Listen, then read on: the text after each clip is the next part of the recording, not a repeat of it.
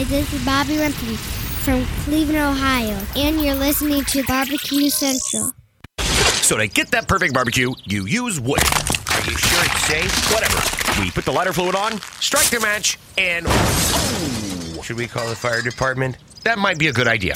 Welcome to the Barbecue Central Show, the show where we talk about all things that are important in the world of barbecue. From big name interviews with competitors on the barbecue circuit, grill manufacturers and pit makers, to advice on cooking brisket and ribs. You'll find it all right here on the Barbecue Central Show. Your host, Greg Rempe, is a backyard barbecue and grilling fanatic and loves to talk about his passion, which many of us share together. You can learn more about barbecue and grilling by visiting the website, thebbqcentral.com. Now, let's get in the smoke. Here's your program host, Greg Rempe. Hey. Is this thing on?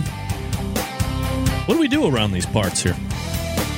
Oh, wait a second. I believe they call this the Barbecue Central Show, baby. Yeah! Back and better than ever.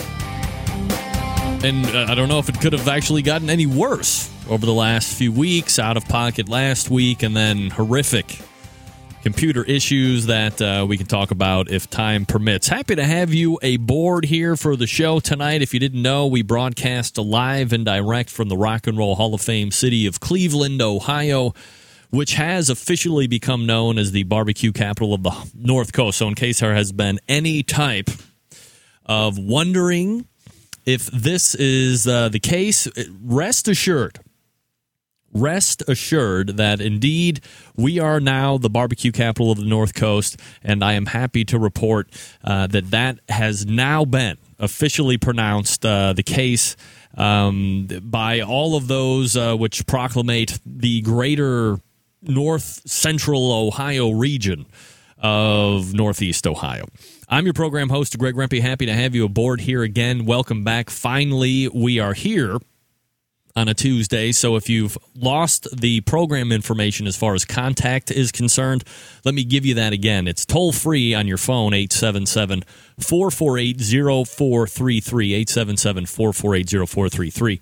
The email address, greg at bbqcentralshow.com. Those are the two ways to get in touch with the show. Use it, write it down, keep it for future information, whatever you like. Uh, you're more than welcome to just lay out as well. But if you'd like to talk about something related to the world of barbecue and grilling, um, that's fine. More than happy to have that. So uh, here we go. Lots to talk about tonight, coming up in about 11 minutes from now. First time guest to the show, Michael D from CharBQ. Anybody know CharBQ? Ever had CharBQ?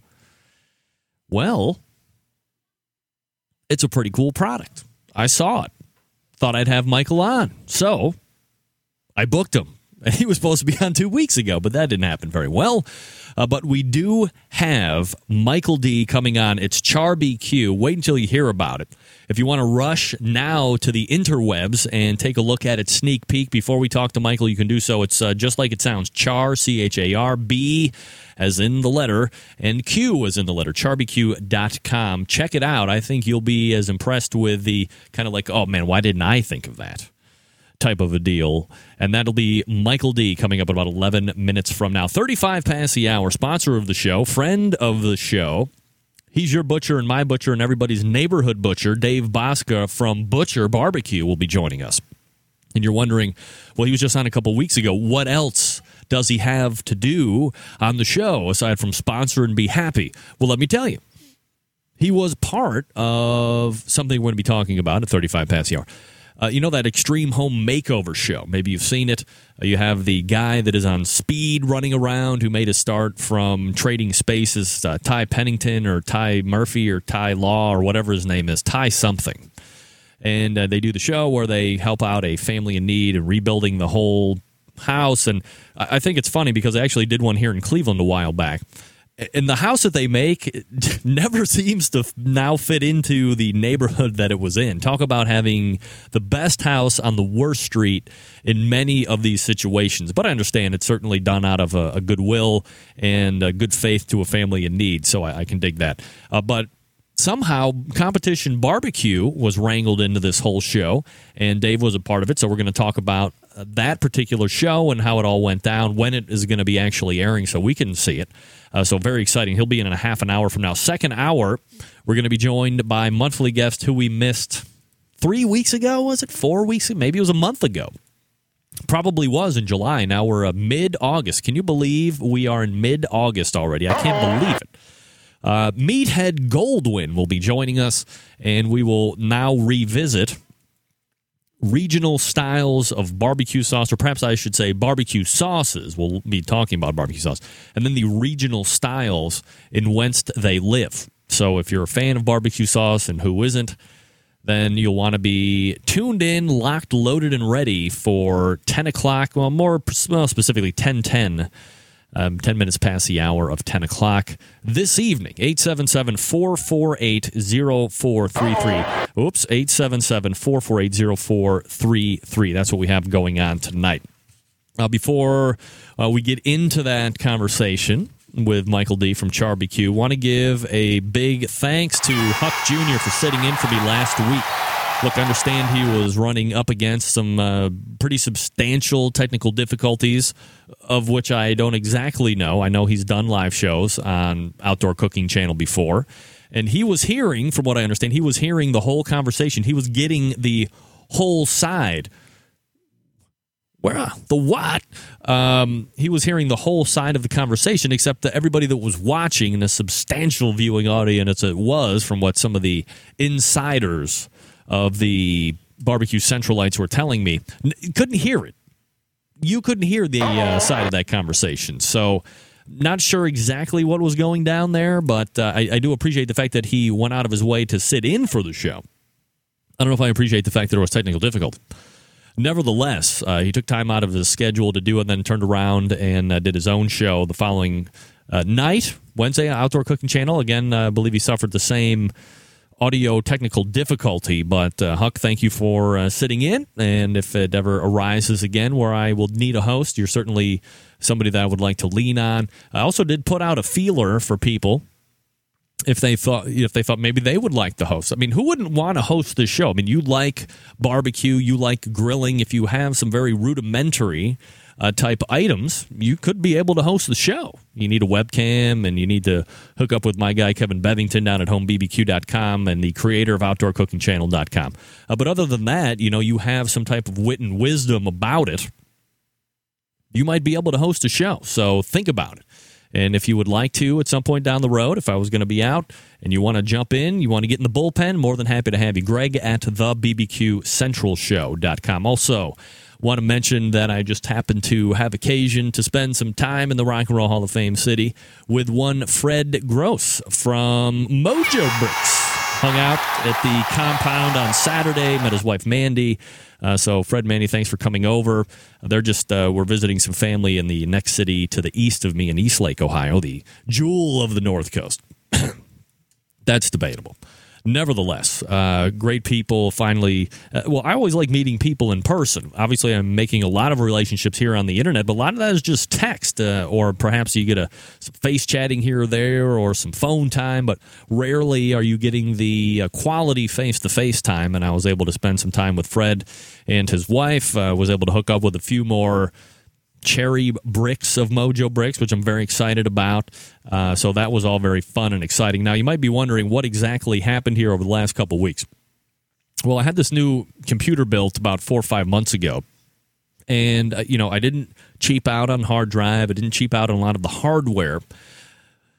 But rumor has it that maybe I might have cheaped out on the operating system and maybe it wasn't a uh, what we call legitimate copy of Windows. What? That's right. I'm not kidding. And uh, that seemed to take a dump. What? And uh, lesson learned. What can I say? We don't want to skimp money there. So, uh, the bottom line is this: everything has been wiped out. Everything has been reloaded into the computer, and all the other stuff that I was kind of on the fence about didn't make it on to this new, uh, let's call it a new computer. So it seems to be running a lot faster. Uh, I'm sure there'll be a, a, few things here and there that I'm not aware of that I'll find out, but I was able to reload most of the sound effects. I have all of the other stuff here uh, ready to go as well. So, in that regard, very excited to kind of have the clean, legitimate version of Windows on the computer, and that seems to have uh, really helped uh, with this whole thing. Want to say my hi to my guy Dave Bouska. Dave, see you right there. I'm seeing you right there. Happy to have you aboard. Looking forward to our conversation about 25 minutes from now. Uh, so there you go. 877 448 0433. Greg at the BBQ Central Show.com is the email address. Uh, gang, I've been talking to you now for over a year about my guy Fred Bernardo of Fred's Music and BBQ.com. Uh, Brian, what are you talking? New background. Where have you been? Fred Bernardo lives and reigns and supremes over the uh, beautiful downtown Shillington, Pennsylvania, where he has Fred's Music and Tasty Licks Barbecue Supply Company. We're starting to merge and morph names now. Fred is a master of branding just like he is a master of creating the sweet and tangy secret sauce. It's got that right amount of tang. Good, good results so far in the competitions that he's been running. And the judges are digging that sweet stuff, which I'm still not aware of or still not sure why that is. I have a whole take on palettes and all that other stuff if we can have time later on. But Fred has combined the sauce with an ingenious thing. He took that spice block from the original smoking guitar player's rub and used it in the sauce. So now you have a flavor profile that is cohesive from start to finish. You're rubbing your meat with the original smoking guitar player's rub. You're saucing your meat with the sweet and tangy secret sauce. It's got the same spice block that the rub does that you just started with. You're mixing it all together. It's staying the same in its consistency. That's what's winning not only in backyards, my friends, it's winning at competitions weekend in and weekend out. And Fred is the only place you can go and get the Tasty Licks styles of sauces and rubs. And there's a lot of rubs out there too that are very good. I love the veggie blend. I'm not a vegetarian myself, but I love the veggie blend and I love the brisket rub as well. TastyLicksBBQ.com is the website to get the sauce and all of the rubs. Fred's Music and BBQ.com is the website for all of the other barbecue stuff. And I always say, you want to deal with somebody that's reputable online. Fred is the definition of what I look for when I am shopping online. He's got the inventory, he is secure at checkout, and he ships promptly, efficiently, and effectively. Plus, he's got the knowledge base. If you're not talking with Fred, you might be talking with Toby or one of the other uh, finely educated and trained people there at Fred's Music and Barbecue. Plus, they're like the uh, Big Green Egg Superstore. Eggheads abound there at Fred's Music and BBQ. So if you always uh, have questions about accessories or which size egg should I buy or how does this egg work or how am I going to install a gasket, no better expert than the folks over at Fred's Music and BBQ.com. We're morphing names, Fred's Music and Tasty Licks Barbecue Supply. I think at some point it's actually going to go full circle and just be Tasty Licks Barbecue Supply Company, and then just Fred's Music uh, off to the side. We'll see how that goes. Fred's Music and BBQ.com, Tasty Licks BBQ.com are the websites. We're going to step back and get CharBQ on the line. Stand by. Broadcasting live from the Barbecue Central Radio Network studios in Cleveland, Ohio. You're listening to the Barbecue Central Radio Show. Once again, here's your host, Greg Rempe.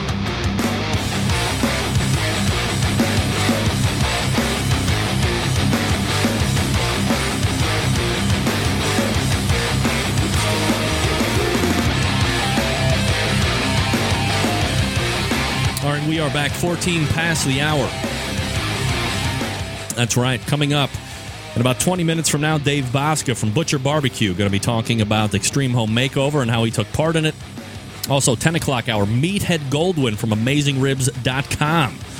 We're going to be talking about barbecue sauce and regional styles and all that good stuff. But as promised, let's go ahead race over to the hotline and the uh, creator of a great invention, uh, Michael D. from CharBQ. Michael, how are you, buddy? I'm doing well, Greg. How are you? I'm doing absolutely fantastic, Michael. Thank you for asking. And uh, welcome into the show, first of all.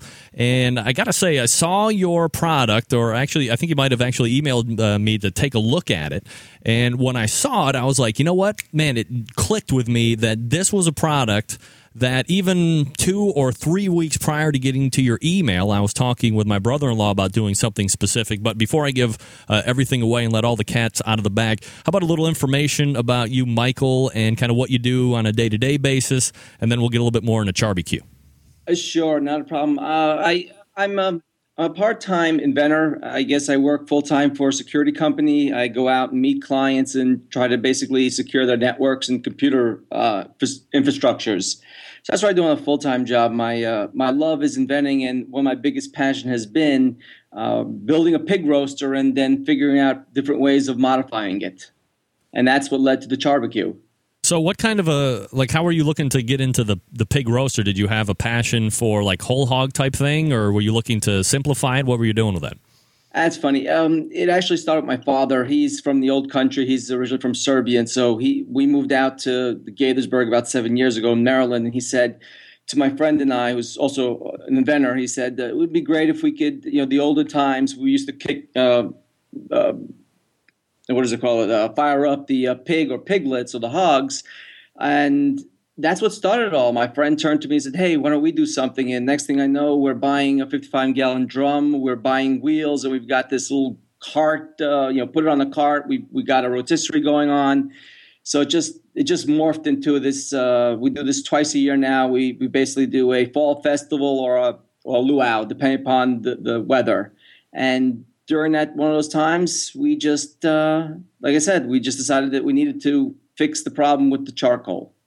All right, so we'll go ahead and get into that here in a second. Michael D joining me here on the show. The website, by the way, charbq.com, and that's C H R, the letter B, the letter Q, charbq.com. Go ahead and uh, check out that out while we're talking with Michael.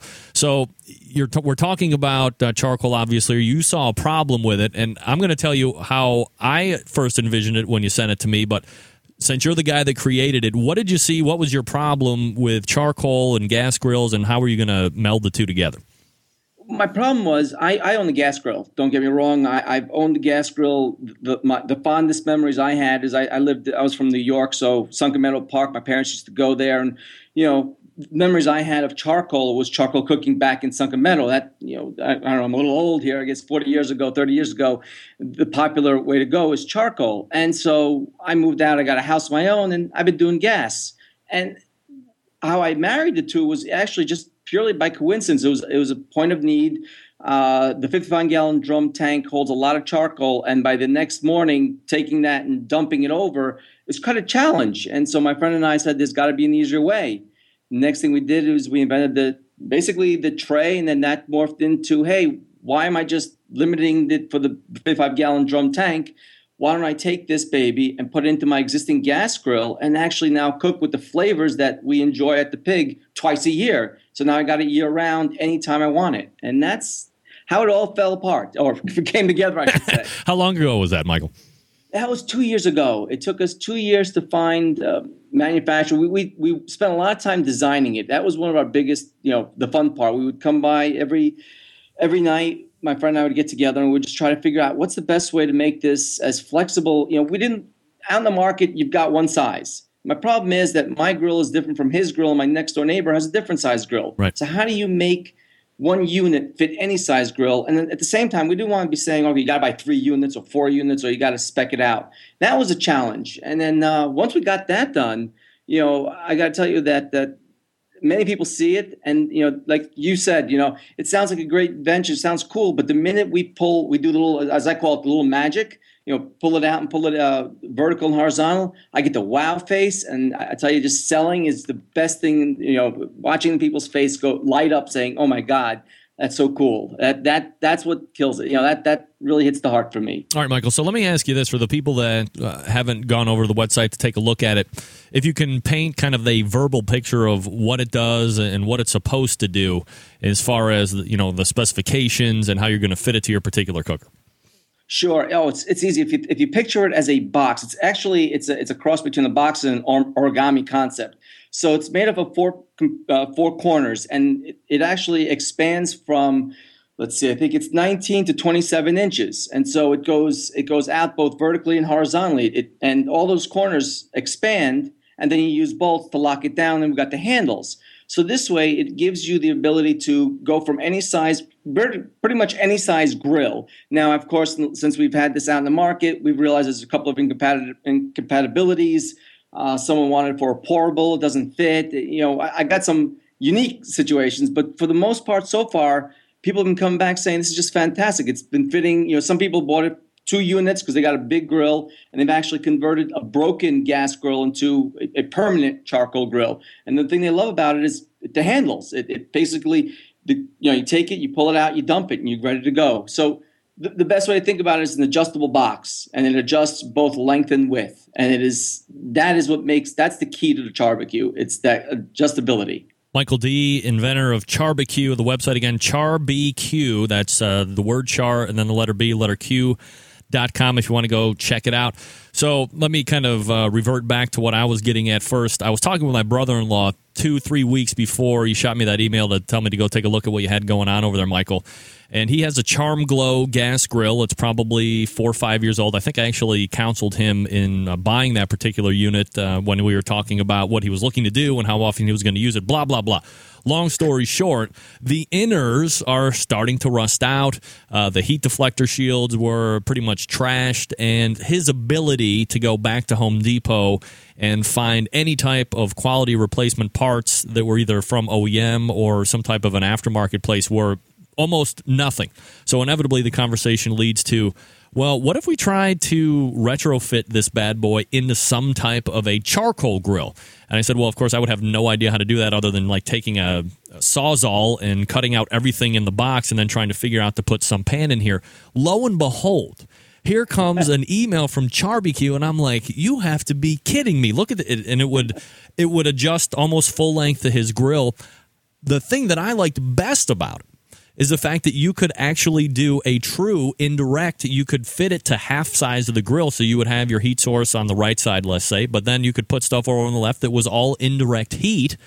And I think when we were talking initially, Michael, this wasn't even the concept that you had for the people. And there has to be dozens of us that are the barbecue and grilling enthusiasts that have at least one or 20 old gas grills that are littering the backyard that we could actually make use of with the barbecue.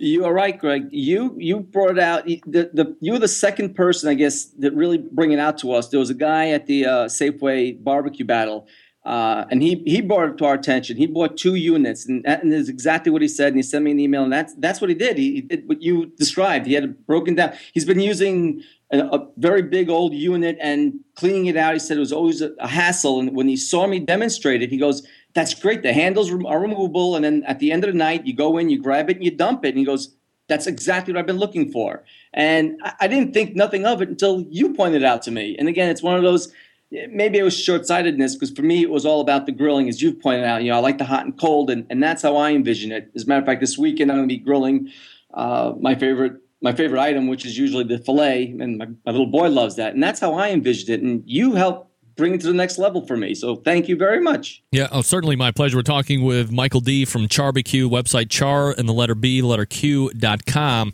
Uh, Michael, so let's get into the business aspect of this. When you come up with the concept, and now you're looking at material. Obviously, doing business in the USA is very expensive, uh, just like 90% of everything else. It's a, you know made off site. So uh, obviously, you were probably sourcing from other countries.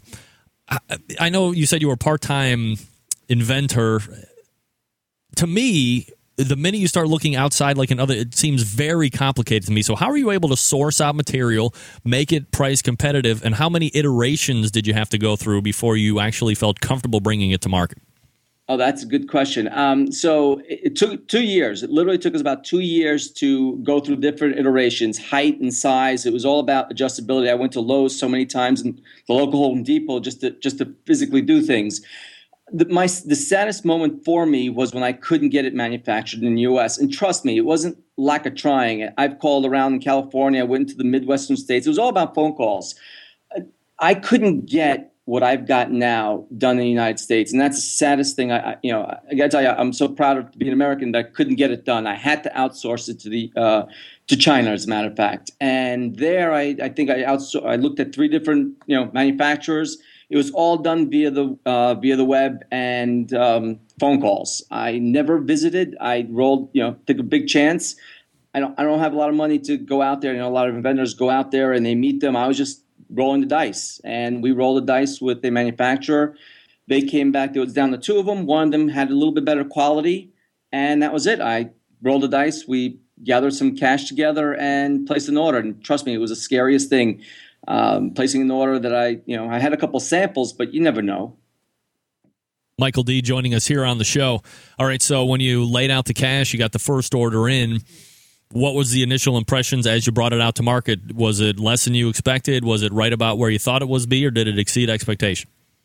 It brought the biggest smile to our face. Uh, I, I, cannot tell you how how happy I was, especially at the so the barbecue show was the biggest show for us because that was our basically our coming out party, and everyone was amazed. And as a matter of fact, Myron Mixon was there, and he loved it. I, of course, I, I tried to get him over to take a look at it and he smiled and he said it was good. And like everybody else, you know, I figured, okay, maybe he liked, maybe he didn't. But he came back. He came back to show his partner. And he came back and someone bought one. Hmm. And that was the greatest testament that someone else liked it, you know, from a barbecue enthusiast. And one of the things he said to me was, now I know I have an answer to the question, what do I how can I turn my gas barbecue into a charcoal barbecue? He goes, now I have an answer. Yeah, absolutely that was a great, you know, comeback to him, and I loved it. And I, I never will forget the meeting. I've got pictures, and um, so far it's been exceeding my expectation. All right, so we're looking at one type of a unit to fit all the other types of grills that are out there. So go ahead and give us a price point for those prospective buyers tonight. Sure, it, it's actually it's a straight straight price point. It's uh, twenty nine ninety five, and then it's uh, plus shipping and handling, which is twelve ninety nine flat rate, and that goes either East Coast or West Coast. Europe is a different ball game. All right. Now, what type of material are we looking at? What kind of a life expectancy uh, can we potentially expect with this product? Sure. It's it's made out of stainless steel. So um, my best guess, I think we have it as a two year warranty. Um, you know, I've had one return, and the, the guy basically returned it saying that he thought it was for uh, he, he, expected to, to leverage gas uh, on the unit. So the way the CharBQ works is that you take the CharBQ, the, the pan, if you will, mm-hmm. and you place it inside your existing gas grill on top of your on top of your burners. Now, my insurance company says you cannot light the gas burners and have that steel plate, the CharBQ there, right? So I've got to tell you that's what we warn, and I say that in our um, in our manual. He was under the impression I could use the gas grills, and I said to him, "Look, I've got to tell you that I don't do it that way. I, I do that, you know." my insurance tells me not to do it that way. And when he said when he saw that, he goes, "I just want my money back." And I said, "No problem. I have no problem returning someone's money if they're not happy." Uh, the it's a stainless steel unit, so it should you know my original one. They're all been stainless steel units. Been lasting me for two years. I've gone through. This is the fourth iteration of this design. Again, we have to change the holdings and structures. Of, you know, so it should last for a couple of good years. Um, there is like any stainless steel, it does start to like bend or warp a little bit, but we're not talking that's going to stop the functionality of it. It will continue to work as it should. Michael D joining us here on the show. I mean, obviously you're an inventor. You are sizing it down from the pig portion uh, to consumer gas grills to make it a charcoal grill. Is there something in between that you are currently conceptualizing to, to capture more of a market with the barbecue and grilling folks? No, not for the barbecue. Is I've got to tell you, I, I keep racking my brains around the barbecue. And just last night, my partner John and I were together, and we are we are thinking of some different items and concepts. And you know, this is this has really brought into. Uh, I've, I met two other. I didn't meet via email and phone calls. We met two other inventors one is from Canada, and one is actually in the Midwest over here. And they've also got some of these unique barbecue uh, concepts, and I, and I love everything. I, I'm, you know, I like to retrofit, and one of the ideas we came up with yesterday doesn't do a retrofit, so it's just not, you know, cost effective to actually do the projects. Uh, I don't know what else. I, I look around. I, I, try to make things better, at least from a barbecue point of view. Right now, I'm, I'm just enjoying the barbecue, and I'm enjoying all the little extras I've been buying for it.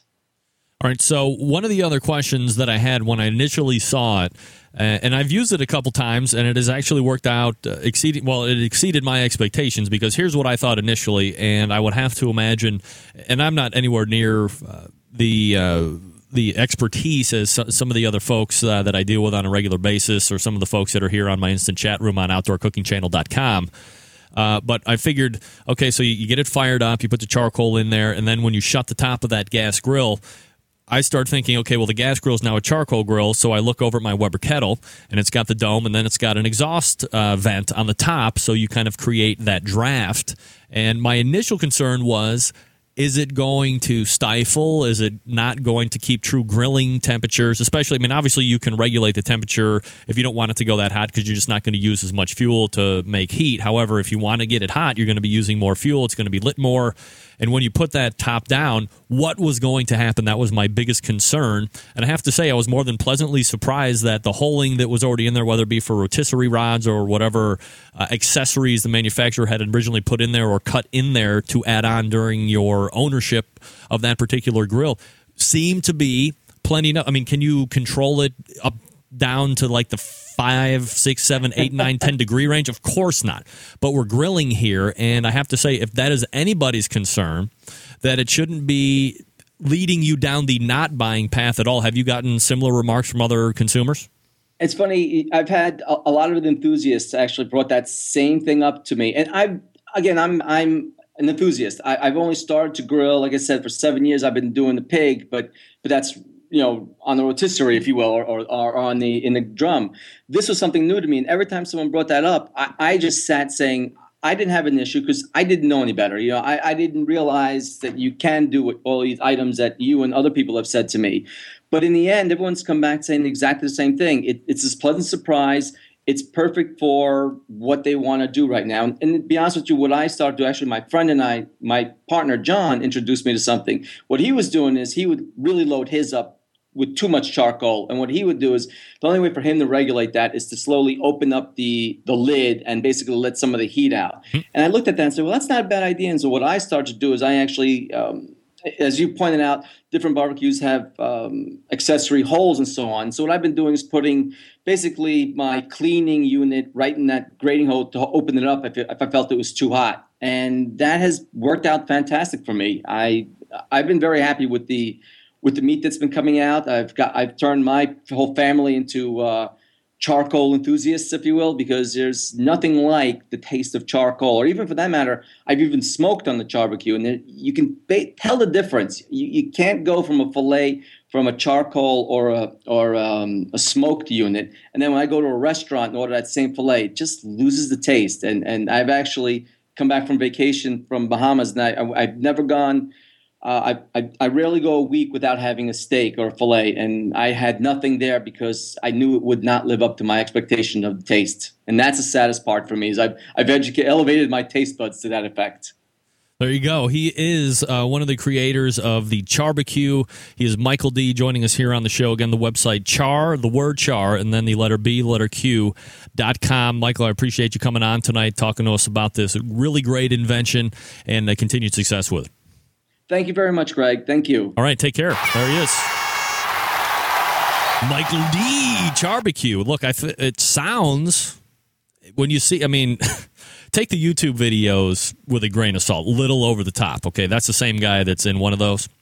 Uh, but it's a great unit, and uh, it's, it's, what can I say? I mean, it's very exciting to have a lot of it. Come clean, Centralites. Come clean. How many of you? I, I said, come clean how many of you have the old boat anchors out there in the yard somewhere? I know you do.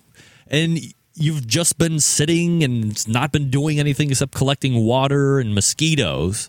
And now you have the ability to put it in as a potential another cooking unit in your arsenal. And it's I'm telling you, it is fabulous to set up for indirect cooking. The website again, charbq.com. That's char, C H A R, the letter B, the letter Q. Charbq.com. And that was Michael D. He is the uh, co creator of this unit. Yeah, great, uh, great gift idea as well. CharBQ. Pick one up for yourself, pick one up for others. I mean, it's like 30 bucks, it's nothing. Great accessory. Folks, quick reminder about a long longest sponsor of the show. Bob Trudnak, Shotgun Fred, and all the other guys and gals over at the Barbecue Guru. They are the makers of automatic pit temperature control devices. They have four to choose from. Okay, four. That's right. If you want to be able to control your pit temperature from 600 feet away, the Procom 4 wireless unit is for you. If you want to have readouts and incredible amounts of geekdom because you're a nerd, and you want to be able to control your pit temperature control device from your laptop computer for your PC, that's fine. We have the uh, Procom, or we have the DigiQ 2. It's fabulous. You can control multiple pits and multiple fans.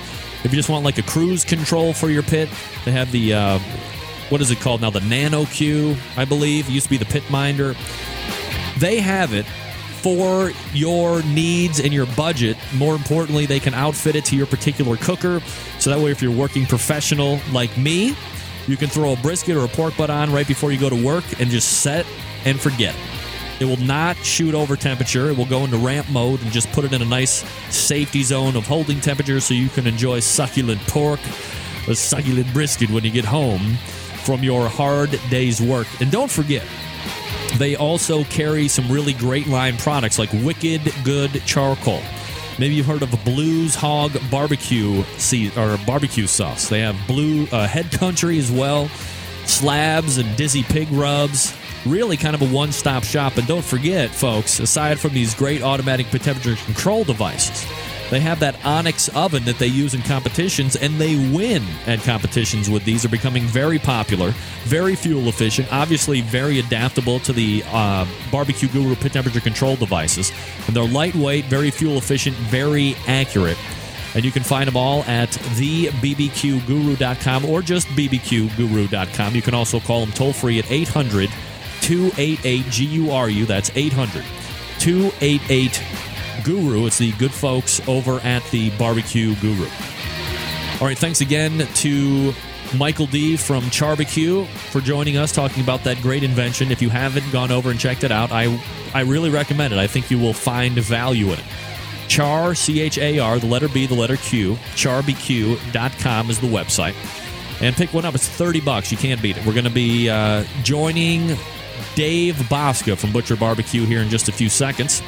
And at 10 o'clock, or the 10 o'clock hour, it's uh, Meathead Goldwyn joining us to talk about barbecue sauces and their regional styles. Don't forget to check out Barbecue Guru, thebbqguru.com or 800 288 Guru. It's the good folks over at the Barbecue Guru. Stick around.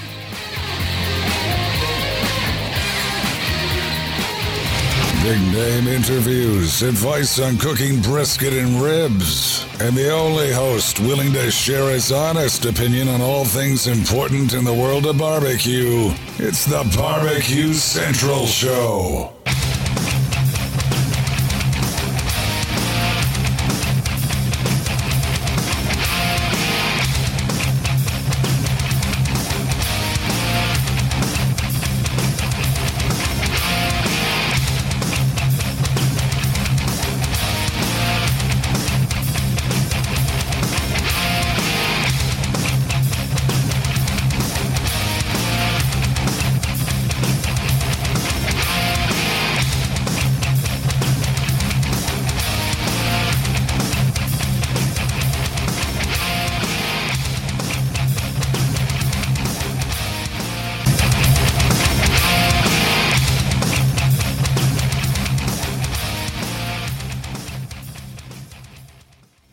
Chasing Dave Bouska from Butcher Barbecue right now. I know he was having uh,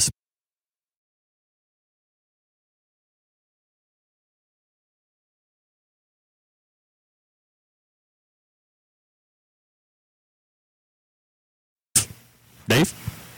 Yes. Hey, how are you? Dave Bouska. Did uh, Skype uh, jump off for you, or were we still good there? No, we're good. Oh, uh, how come I don't see you on my thing? Uh, I couldn't tell you. I'm sitting here on Skype. Do you see my name on the Skype contact list? Mm, I love when we do the technical stuff here on the show. People love it. Hard to tell. Hard? All right. Well, forget about it. We got you on the telephone now, and that's all that's uh, all that's important. Uh, Dave Bouska joining us here from Butcher Barbecue, talking about something that I found to be very unique. I saw a post from Mike Davis of Lotta Bull Barbecue, and oh, oh, damn it! I'm a little loud here. Hold on one second, Dave. I apologize. Uh, I'm too loud here. Here we go. Here we go. Sorry about that. All right. That should be better, everybody. I apologize about that. Uh, so we had a. Uh, I saw a post by Mike Davis from Lotta Bull Barbecue saying something about uh, extreme home makeover, and there was going to be some type of barbecue competition going on with that. And you happened to be in the fold with that as well. So I figured want to have you on after it was kind of all said and done and see exactly how this all came about, how you were mixed into the show, and what the whole concept was. So, uh, Dave, I open the floor to you.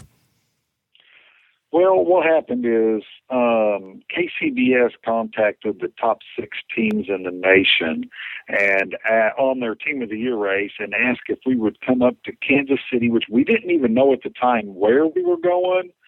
Um, we just knew when, and they said that they wanted to do a ABC Extreme Home Makeover cook off, showdown slash barbecue, and then sell tickets and raise money for the family that they were going to rebuild a house for that week. And instantly, I think all but one couldn't make it just due to driving and stuff. And then within 48 hours, they had already sold so many tickets that they invited the next two people in. So they ended up going to the top nine instead of the top eight because one couldn't make it. So we had eight championship cookers coming in. Um, all we knew was we were going to be within an hour's drive of Kansas City. Um, we all were all for it. Um, Rob McGee with Munching Hogs at the Hilton. They asked him if he would take the head of getting the bulk of the food cooked. Um, we all we all were going to cook ribs and chicken for a competition, and the producers, the stars of the show, we knew of eight or nine different folks was going to judge the product from each individual cook, um, and then we were going to cook uh, pork, chicken, baked beans, um, stuff like that for the masses, for the for the folks uh, to buy tickets. Well, we all show up, we all get there, everything's going good. We go out and eat the Wednesday night before we um, get started. Wednesday, some of us go out to where they're building the um, house for these folks, and we get to see that. And and if you ever in an area where that's being done, I recommend going out and watching. It is an orchid, not or, or or can I can't even talk. It is organized to the hilt. It, it's it is amazing at how it flows. Uh, every person knows their job. The the public is herded in and herded out like cattle. Um, then some of the other guys and gals they stayed in the uh, camp area and they um, got some meat ready. Pre- started prepping the the pork butts. We all went back. Um, some rotated and went back, and others stayed. We ended up we ended up cooking um, 17 cases of pork butts, I believe it was. They had pre-sold 2,000 tickets for this at ten dollars a head. The goal was to raise fifty thousand dollars for the family. Well, Thursday morning we catch word um, that they had already sold 2,800 tickets. So we started uh, sourcing out, trying to find more items to cook, and we found several, several cases of boneless pork loins. Um, so we went and picked up them and cooked. I don't, I don't really remember how many extra pork loins we cooked, but they ended up all said and done. We they they sold thirty four hundred tickets is what they sold. Wow that was yeah it was huge. And it was it's hard to ra- grasp and wrap your head around that many people coming to a city park all at one time just for barbecue and just for this family. That's that's what you have to keep in mind. We all went up there to do a job. We didn't go up there to to to boast about ourselves or to, or to shoot about barbecue. We went up there to to cook barbecue for this family to raise money for them and it went very, very well. We had um, Uh, Fast Eddie loaned us an FEC 500. Um, Kelly Wirtz brought his big 750 cooker, and I'm going to be kind of kind of bad here. I do not remember the gentleman's name, but there was a local guy that brought out a barrel pit and had that out there, and we was using that to cook out of too. And I, I apologize for not remembering his name, but he was out there. He's not a competitor or anything. He just does catering, and he wanted to help out, and that was his way of donating. He he, he allowed us to use his cooker. Dave Bouska Um, joining us here on the show, talking about his time on uh, Extreme Home Makeover, where they kind of uh, use top eight barbecue competition cooking teams in the country to help out the family in need. Dave, were there? Did you get any insight as to you know what kind of struggles the family was going through, or anything that you could relay to us in that regard? I know what we know of the family is the gentleman um, had post distratic or the the disorder from the bombs and everything from overseas. He I don't know if he was actually disabled or not, um, but he lived out by a rock quarry um, there in town, north of town. And what the what ABC ended up doing was getting a plot of land on the other side of town and then completely built him a whole new house right there. Uh, that was that was just large. They moved him away from where he was having problems. It's not just they tore down a house; they gave him property. That's that's huge. That and when you see the house, folks, it's amazing. I don't know how they can pour concrete and get started and and get it erected that fast, that quick, and it look as beautiful as it does. It's it's quite amazing. It really is. Does it look like it belongs in the same area as the other houses on the street, or does it really stick out like a thumb? This is a pretty new community where they bought the property or property was donated. I'm not sure how that went, but it's a newer housing addition completely. So that the the house it, it is it, it belongs where it's at. Yeah, it's not a new five hundred thousand dollar house on a hundred year old block of houses. Hmm. No, it's it's in a brand new area. All right. So, what did the other teams think about taking part in this? I mean, obviously, you're very good friends with the majority of the people that you were out there taking part with. But as you were kind of recounting stories of you know how those days went, what were some of the takebacks that you had from some of the other teams and conversations that you had? Oh, everybody was thrilled to death to be there. We all in competition, we all strive to to be good, and we want to beat the the other guy right beside us, but still shake their hand when it's all said and done. And yeah, we were all there to cook for that, but don't don't kid yourself. We wanted to re- win that ribbon chicken cook off. Yeah. All right. That- so, well, who what it was wins? Tell us. Tell us who wins, Dave. All right, let me just go through this. Let me tell you how it, it played out. If you got just a little bit here, I do. Um, they tell us originally we're going to turn chicken in at six thirty in the afternoon, and we've only got fifteen minutes, and we got to turn the ribs in at six forty-five. There's not the standard KCBS window, five before, five after. It has to be in by six thirty because of filming. They're going to take the boxes straight over to a table with nine judges. So we had 10 by 10 boxes that Rod Gray supplied for us instead of the standard 9 by 9 so we could get extra meat in the boxes.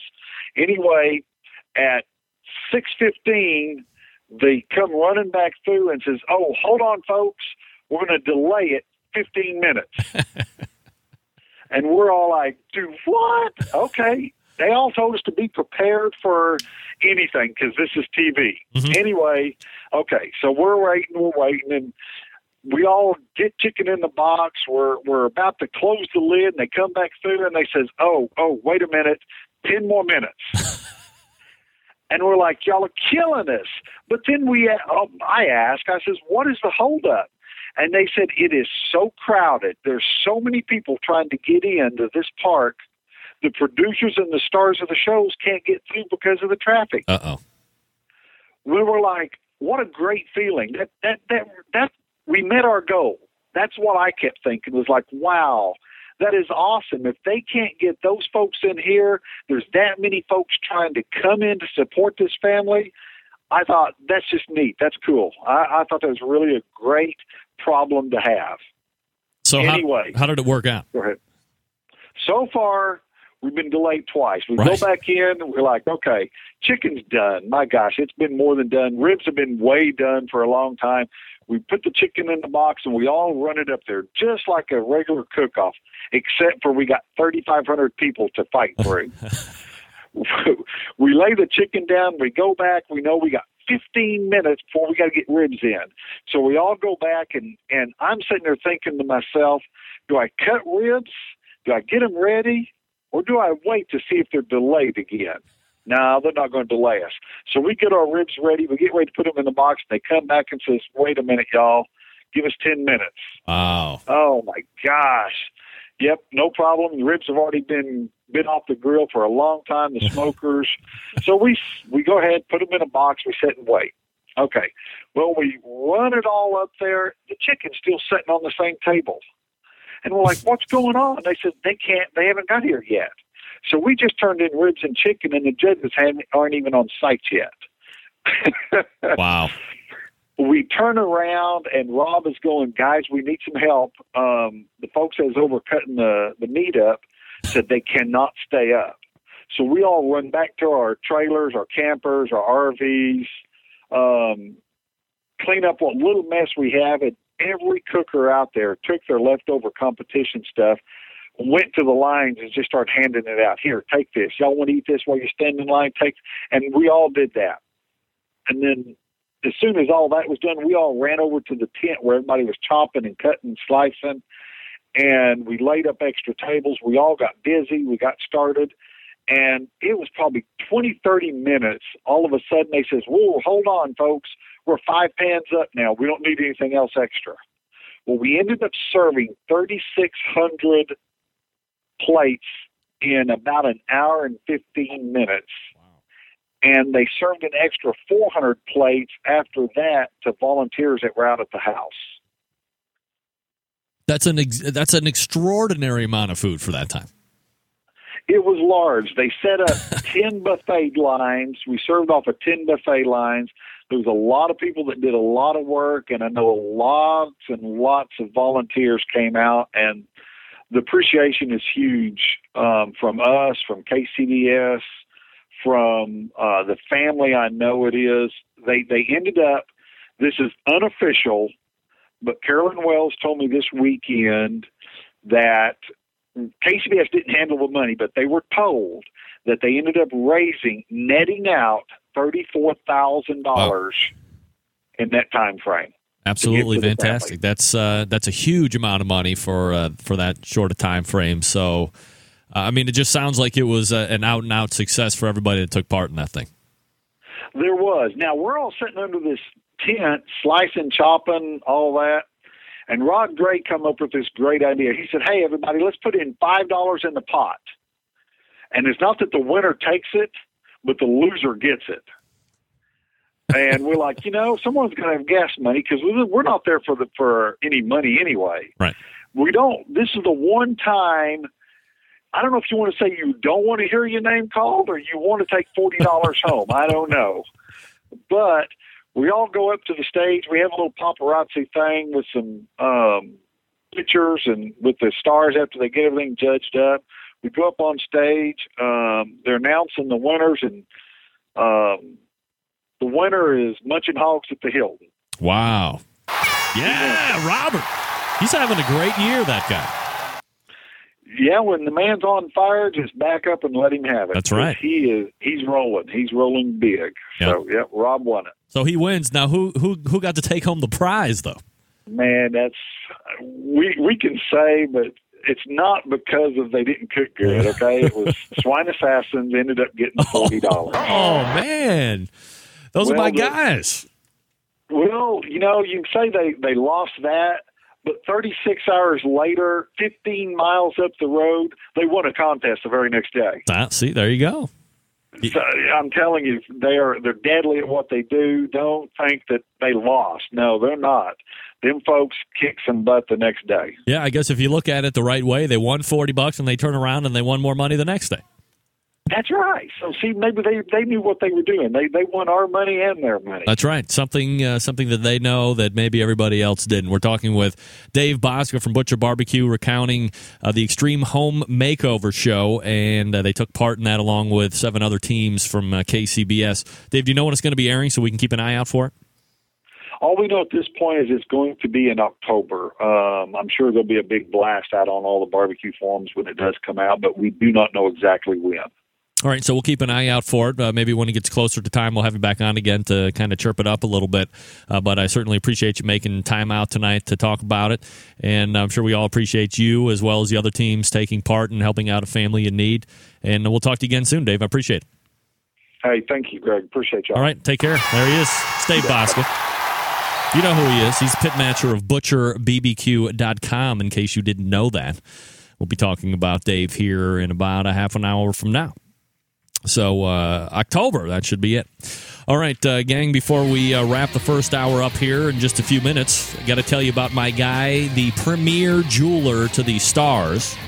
And by stars, I mean barbecue stars like your indubious host.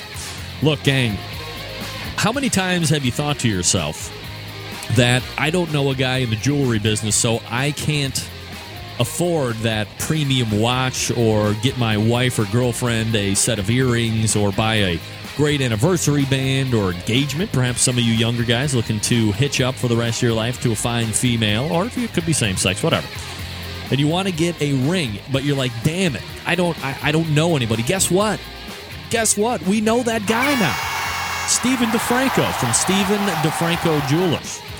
You can go to StephenDeFranco.com and take advantage of all the savings. Right now, there's a special going on. You've heard me talk about it for the last number of weeks. You get 30% off an Accutron line made by Bulova. You figure out the watch that you want, then you call in to the store. You talk to Steve or you talk to one of the uh, fine ladies or gentlemen that are helping you there on the phone. When you place your order, you get your 30% off. When you mention my name or Steve's name and then the term barbecue brother, you're getting an additional $50 off. When was the last time you could mention my name anywhere and get anything off of anything? Never. Might never happen again. But it does happen when you call Stephen DeFranco on your new Accutron line of uh, from Bulova, the watch. Okay, you get fifty dollars off. It ships to you for free. If you want a gift wrap for somebody, free. If you want it polished for somebody or engraved, it's all done free. If you live in Greater Cleveland, they'll come and set the time for you for crying out loud. It doesn't get any better than that. It's StephenDeFranco.com. You can go to the Barbecue Central Radio Network homepage. Scroll down, find the banner, and just click in directly from there. All the contact information is there on that Prime landing page. And if you don't think Steve is a barbecue guy, he is. Two weeks ago, he was out working on his hot rod. He had some uh, baby backs on the smoker. He was listening to six hours of the Barbecue Central radio show while he was restoring this car. He had barbecue smells around. He had uh, hot rod parts where he was fondling the hot rod. It was a beautiful thing. The only improvement, he said, could have been uh, out of those two days of Nirvana would have been a bevy of scantily clad nymphets mopping his brow and fetching the bottles of Powerade that he was drinking every hour. But he is a fan of the show and he's a barbecue guy. And you got to take advantage of that special savings 30% off. You get $50 off when you mention my name on any Bulova Accutron watch. StephenDeFranco.com. Find the banner on the Barbecue Central Radio Network's homepage. Click over, view them, buy them, and save now. StephenDeFranco.com is the website. Take advantage of that savings. We're going to wrap up right after this 877 448 0433. Stick around.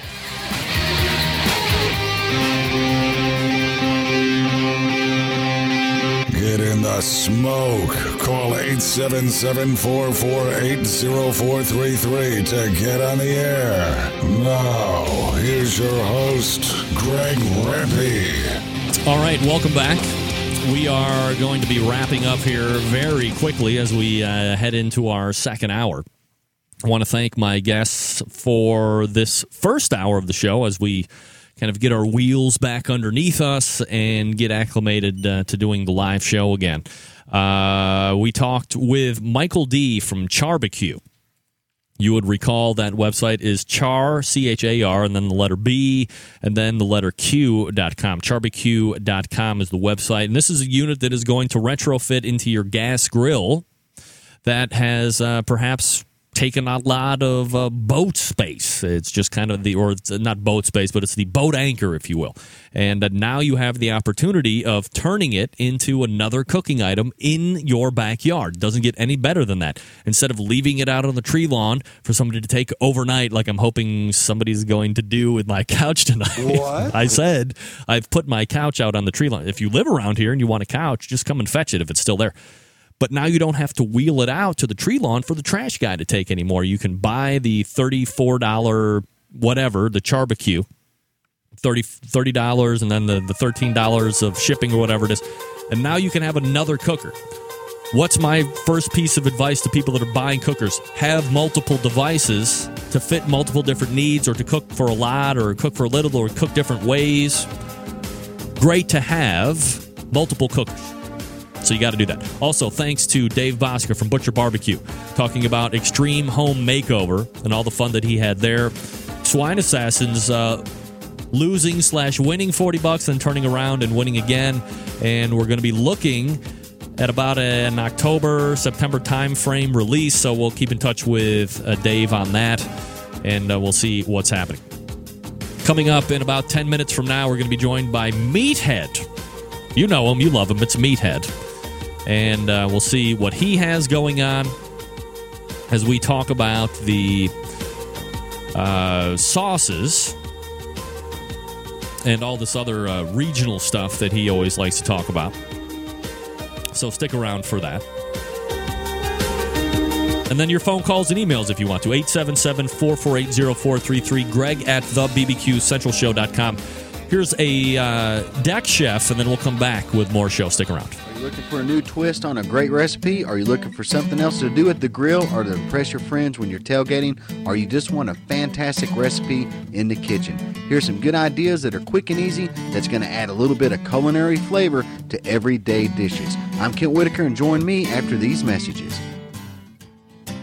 Hey everyone, cookbook author and award winning barbecue guru and homestyle chef Kent Whitaker here. You know, one thing I've learned over the years is that homestyle cooking can't be beat. So if you need a great cookbook that's easy to follow and is similar to having a great conversation on the front porch with family and friends, then pick up one of my books at your favorite bookstore. Sheila Simmons and I are crossing the country in search of great recipes, from Texas to Georgia, from Tennessee to Alaska. So just ask for one of my cookbooks at your favorite bookstore or visit me online at thedeckchef.com. I'm Kent Whitaker, the Deck Chef. I'll see you at the dinner table. Now, here's something you have to be aware of if you're dealing with a recalled food product. In a lot of my tips, I say take it back to the store for a refund or replacement. Well, that's that's part of it. You can do that, but there are some other things that you need to be aware of, and these tips come from a great website called BeFoodSafe.org. BeFoodSafe.org. Check it out. They say this: Don't eat the product, don't let others eat the product, and don't even let your pets eat the product because they can get just as sick as you can. And what you want to do, they say, is take it back for your where you purchased it for your refund or your return. And this is something I never really thought about, or I don't think I passed this information on. Clean up around the area where you had the recalled item. Say you had a recalled meat product, that could have left drippings in the refrigerator, on the counter, or something like that. So you want to make sure that you clean any contaminated area or other products that may have been in contact with that food and wash your hands. So, good information there, befoodsafe.org and good information on thedeckchef.com. Check it out for some recipes, tips, and more information. Until next time, I'm Kent the Deck Chef. Happy to have you aboard here for the really big barbecue show. We cook because we have to, and we grill because we want to. Fine, how's it going? You have a great show. I'm a big fan. So what what what seems to be the problem here? This man looks like he's dead, and he's in the in the crackle. Charbono! It's all about the charbono, dude! Succulent fish! What? He ate 54 wieners. But listen, Lavernius, shake a face. I'm shaking like a dog shit peach seeds. You could use it to fight off creeping marauders looking to take your steaks off your grills. I just like being anywhere with Junior, Senior, and Diva. Sounds like a whole other type of movie. wow. Yeah, really. keep it hot, keep it clean, keep it lubricated. We have top men working on it right now. Ooh, top men. And just like that, we're into the second hour. Oh, for crying out loud. Here we go. Top men are abound here, ladies and gentlemen. Thank you, Don. Already did that. Thank you. Thank you, Matty. Don G on top of it. I got to uh, got to give you props. I thought for sure we'd have a couple weeks off, and without a doubt, there would be some type of craziness that would ensue, and inevitably the uh, bumper music would run out and uh, Lust for Life would come back up. But I believe I have given myself.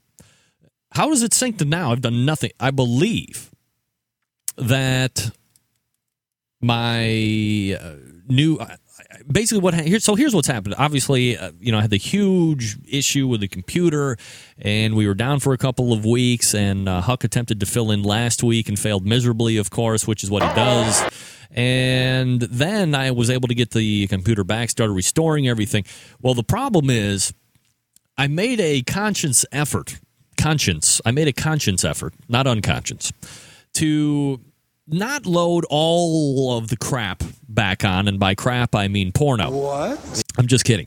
Uh, but perhaps I should say that you know I didn't have a lot of uh, legitimate programs on there, and perhaps that is what led to the operating system getting a virus, blah blah blah, or whatever the case may be. Uh, but I didn't put everything back on. I did have carbonite, so I was able to restore some things. But I have the the uh, show broken down into segments because you know that first hour I always try and meet the clock and pretend like it's a real radio show. Second hour, obviously, we we lax off and it becomes a kind of a long format type thing. But the first hour, always try and meet a time clock just in case the phone ever rings and it's such and such production house or such and such syndication house and they want to put me across the country on regular terrestrial radio. I have the ability to know how to work a, uh, an interview segment to, to match times and clocks and, and meet these time frames that all of these other big shots are able to do. And uh, I'm not able to uh, do that when there's no internet. So I had to go through and pare down and, and reformat all of the show segments. And I think that perhaps I have done it an even better job adding more time into the initial or, or the main interview segments during that first hour. I don't know. Probably nobody ran their stop clock during the interview with Michael from CharBQ but I was a- actually able to extrapolate out a whole nother 68 seconds of segment two time. 68 seconds. Are you kidding me? Where am I squeezing minutes out of? I have no idea, but I did. And I was able to squeeze another, what, two minutes? Segment three with Dave Bouska. He was like, hey, I'm going to go ahead and do all this other stuff. Well, fine. Just go ahead and talk, Dave, because I was able to squeeze two more minutes. It's outrageous. So, what can I tell? Now, there were a few other things I wanted to address here. Don't forget, coming up here in just a few short minutes, Meathead will be joining us talking about uh, barbecue sauce and regional styles. And I did want to mention because uh, I wasn't able to do the show last week that in case you people continue uh, look there's a number of you out there and you will not come forward because you don't have the testicular fortitude to confront me about it. But we talk about and i post about it on the facebook and on the twitter all the time about the barbecue central radio show karma. You would recall a couple weeks back when Kit Rudd from DeGuayo Barbecue was on, and he had just taken third place at a barbecue competition that uh, past weekend. And he was you heard he was weeping and i'm so close and i don't know what the problem i said kid here's the great thing. You're going to be going to a competition next week. It's it's coming up here in just a few short days.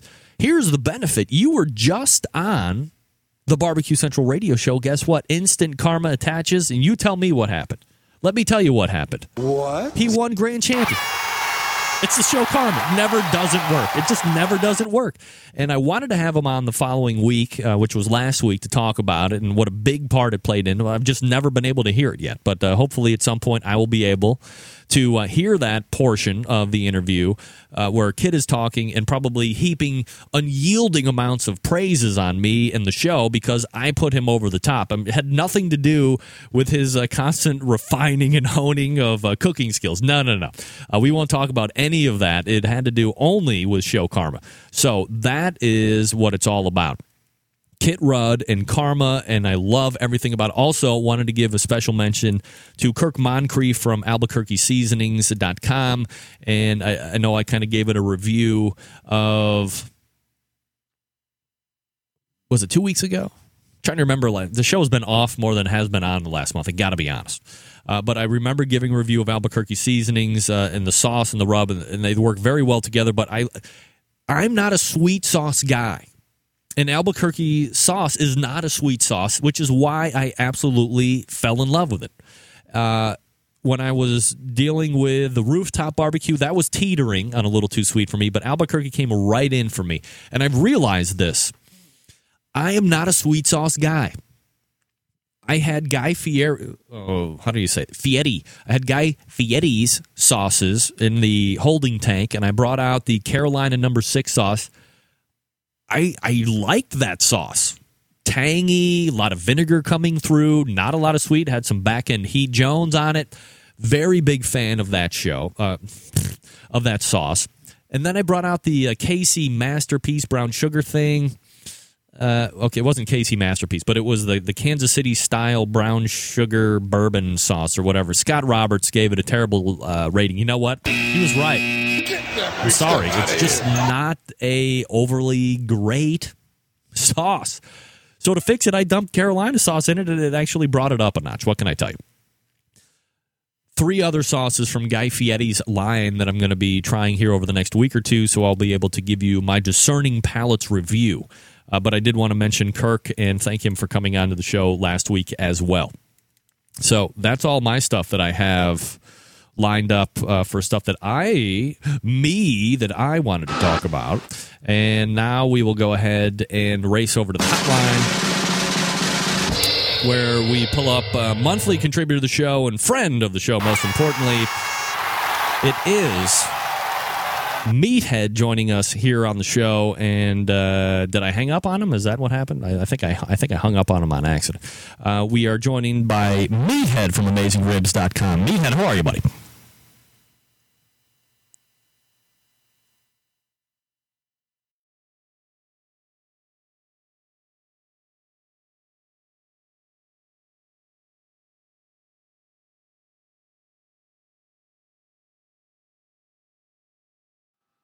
Hello. Hello. Let me tell you something. I, I got to tell you. Uh, I don't know what the incessant bullshit that Skype is doing, but they continue to screw with their user interfaces, and it makes me look like a jackass. And I've had just about. I think I might go to Google Voice from now on. But uh, they they have made meathead they have made the interface for making your volume go up and down so ridiculous now. I'm turning my microphone up and microphone down, and it's not even the one that I should be doing in the first place. It's outrageous. Meathead, thanks for joining me, and uh, I apologize for missing you. Uh, you know, a handful of weeks ago when we were going to be talking about barbecue sauces, and from what I understand, you held your own in the chat room, but definitely wanted to get you back here so we could actually verbalize it a little bit more. Uh, but before we do that, of course, you are the purveyor of AmazingRibs.com, one of the most heavily trafficked barbecue websites out there. What's happening over there in that playground? Oh, I you know it's summertime and I seem to be running the uh, the hotline. I am just getting swamped with questions from readers and uh, having a lot of fun. I uh, I've recently established a relationship with a physicist who is into barbecue. And we've been doing some really interesting stuff. I really don't want to talk about it just yet because I got to write it up but we've been doing some work on trying to figure out exactly what the stall is and what causes it, and I think we got a handle on it. It's pretty cool, and I'll be writing about it fairly soon. All right, so you, you said you were getting a lot of, you know, you you are running AmazingRibsHotline.com more or less right now because it's summertime. What are some of the questions that the masses are sending to Meathead? Give us an idea of what you're dealing with on a day to day basis. Well, actually, you know, that's one of the reasons we dove into the stall because I get these. Yeah, I work a lot, and so I'm at my computer a lot, and so I get these messages coming through the website about people stuck in the stall and they're freaking out. And I got to hold their hand. It's okay. Don't worry. You know, so a lot, a lot of that sort of thing. Uh, um, a lot of questions about everybody loves my ribs, and so they asked me to cook for the crowd.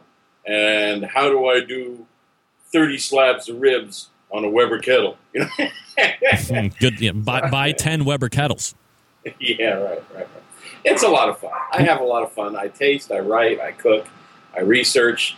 Um, in, in preparation for this, I, um, I, you know, I know a bit about barbecue sauces, but I, I really wanted to know more about the history of barbecue sauce, and I really got digging into the history. I, I've spent I spent a lot of time in libraries when I travel, and I dug up a lot of notes and stuff. Found a lot of interesting stuff.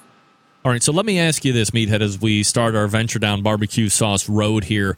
You know, when we conjure up barbecue and where it belongs and these uh, meccas or very well known regions of barbecue, let's call it Memphis, let's call it the Carolinas, let's call it Kansas City, let's call it Texas. I don't know if we can classify that California thing as barbecue yet. Uh, there might be fistfights involved, but if we stick with the well-known meccas and regions of barbecue that I had just mentioned, has that always been synonymous with some type of sauce as well, or has a sauce been before or after a barbecue introduced, or how does that whole thing work out? You know, I think they go hand in hand. I mean, sauce was prop sauce was probably invented soon after barbecue was invented. Um, early early cooks discovered that meat spoiled pretty fast, and they got sick pretty fast, and they learned that if they tossed it in the ocean, which was a salty solution, it would preserve it somewhat. Salt was a preservative. If they packed it in salt, uh, it would preserve. They learned if they smoked it, it would um, it would keep. Um, and uh, uh, I think they also discovered that when meat started getting funky, they could cover it up by taking it and throwing it in a pot and putting in some liquids and some flavorings and uh, um, seasonings and uh, uh, so I, I think that you know here in the, in this country, the regional sauce styles emerged along with the recipes because they came. I mean, Americans were Europeans first, and uh, you know, Germans. The, Germans love their mustard. Uh, pork and mustard is a is an old standby, and uh, a lot of Germans came through Charleston, and you have this band of uh, yellow barbecue sauces, mustard based barbecue sauces, running from Charleston up through Columbia, right up the center of South Carolina. Uh, they're wonderful sauces. I absolutely adore them. They're my favorite sauces for pulled pork. Um, it's just absolutely unnatural. Um, the Spaniards brought hogs in with them. Uh, they also brought vinegar in with them. Vinegar was a well known preservative and it was also used in seasoning. But tomatoes and chili peppers were native to Central America and South America. Um, Indians had them. Indians fell in love with pork. Uh, they would often, uh, DeSoto brought the hogs in in 1539 through Tampa. And um, the Indians, uh, they, it was this love hate relationship between the Indians and DeSoto's boys as he traveled through the South. And, and they would often war and kill each other, or they would often dine. And the Indians would often poach the hogs, and the Spaniards would often cook with the Indians, and they learned about um, chili peppers and uh, their their unique seasonings, and the cultures exchanged flavors. So they came um, through Mexico. Uh, the conquistadores uh, came up through Mexico bringing cattle. They brought cattle. We think through the Canary Islands, um, and uh, all the flavors of t- tomato came up from from Mexico. Um, so uh, you know they came with the immigrants and their their, their unique preferences. All right, so as we start to delve into the particular regions of barbecue, and I appreciate the uh, history lesson that you gave us there, Meathead. Uh, let's go ahead and start, I guess, with I mean, closest to me is going to be uh, the Carolinas. Obviously, there's North Carolina. You talked a little bit about the South Carolina mustard based stuff. Uh, but if we start in the Carolinas, how about a little, you know, history with that particular region and, and where those styles came from? Okay. Um, well, well, before before I do that, I just want I, I found this fascinating quote. I want to read to you first, and then we, we, we, can go off on that um, on that trail. Um, this is a quote from a cookbook. The transformation which occurs in the cauldron is quintessential and wondrous, subtle and delicate. The mouth cannot express in words. The mind cannot fix upon an analogy. It is like the subtlety of archery and horsemanship. It is the transformation of yin and yang, or the revolution of the four seasons. Any idea what, what book that's from? Uh, wasn't that from Dr. Barbecue's uh, sixth book? that was by in 239 BC by the Chinese chef Yi Yin. In the book was called Master Lu's Spring and Autumn Annals.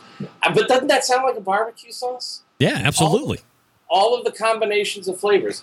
The Chinese were master sauciers, and when you think about Chinese sweet sour sauce, what do you got? Hot.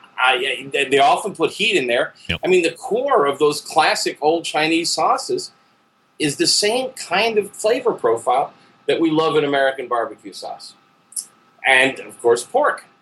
Um, well, we were going to go talk about um, the Carolinas. That's a good place to start because there's a, a good chance that barbecue sauces started evolving there. Um, uh, you know, vinegar uh, was a, a, a well-known preservative in Europe, uh, well-known sauce base. The French used vinegar. I mean, vinegar is made from wine. Wine is made from grape juice. The earliest sauces were made from grape juices, then wines, then vinegars, and in fact, fish sauce. What fermented fish was an early barbecue sauce ingredient. And what's at the base of Worcestershire? Anchovies. If you- anchovies. If you've ever read the label of Worcestershire, Really? there's anchovies in Worcestershire. Yeah, smarter than. Not only is he movie star good looks, but I got some uh, collegiate behind me too. So there's fish in most barbecue sauces, because most barbecue sauces have Worcestershire in them. But in any case, um, vinegar is at the core of the Carolina and Virginia styles of barbecue sauce, and in fact, vinegar is, uh, plays a role in almost all barbecue sauces in this country, more or less depending on the region. The simplest, of course, is the Eastern Carolina um, barbecue sauce styles, which are pretty much just vinegar with a little hot pepper, maybe some salt, and maybe some black pepper. And that's about it. But vinegar is a great way to cut the fattiness of pork. Um, it, it's a great counterbalance to the unctuousness of the richness of the, of the fat that comes from pork. And uh, if you move inland from the coasts of Carolina, then they started adding tomato sauce or ketchup to it, but it's still pretty much vinegar, hot pepper, salt, and black pepper. Um, you move north and west and south, and the variations go from there. I mean, most of our barbecue sauces, I, I count, I count ten regional styles in this country, depending on how you slice them, um, and a couple of other styles that are not really quite so regional. Um, but you know, they, they pretty much fall into the um, basic categories: vinegar-based, tomato-based, or mustard-based, and almost all of them have vinegar in them. All right, so uh, that's a region. Now, I mean, you've been around there all the time. Do you have like a personal favorite of all those weird regions of the, the Carolinas that you prefer the best? Now, Greg, they're not so weird if you live there, Greg. Of course. Actually, I am really, really fond of the mustard sauces um, uh, that come out of um South Carolina, uh, particularly around the Columbia area. They're real simple, um, uh, and uh, I've got a recipe for a pretty decent one on my website. I've got recipes for almost all of the regional sauces. I spent a lot of time fussing with them and playing with them, um, uh, but uh, you can really uh, amp them up uh, quite a bit with herbs and spices too. Uh, they look funky. I mean, you're not going to win prizes on your ribs with a mustard sauce on them. they're not shiny. They're dull. They turn brown sometimes. But oh, what a wonderful flavor they have. The barbecue in the Carolinas, though, is not brisket. It's not necessarily chicken. It's really just a lot of pork, whether it be whole hog, whether it be shoulders and picnics, or however you want to cut it. Uh, Really, that seems to be the main fare, at least you know from what I'm seeing, uh, talking to people that are there. You see it on the television. I mean, does it? Do they explore into ribs at all, or, or is it mostly just uh, what I had explained before? Well, you know, we're a global world society now. I mean, uh, international as well as national. I mean, the red, sweet Kansas City style barbecue sauce is ubiquitous. It's everywhere. You find it even in the Carolinas. Um, uh, so, you know, it's hard to escape. We're mobile. People move from place to place. So, although ribs were not a standard fare of traditional Carolina barbecue, it was pork. And actually, it was just called barbecue. Barbecue was a noun. Barbecue was um, either chopped or shredded or pulled, and it was usually served on a sandwich or piled on a plate, and it had sauce on it. The sauce was either vinegar or vinegar with a little tomato or ketchup, and that was pretty much the fare. And, and you know there was there, there's some infighting. Actually, it's worse than that if if you hear some folks as to whether it is whole hog uh, or just shoulder. Um, one part of the Carolinas swears you have to have the whole hog and mix all the meats together to get the quintessential flavor. Others just pure shoulder. Um, you know, but it, it, the, the the borders are blurred.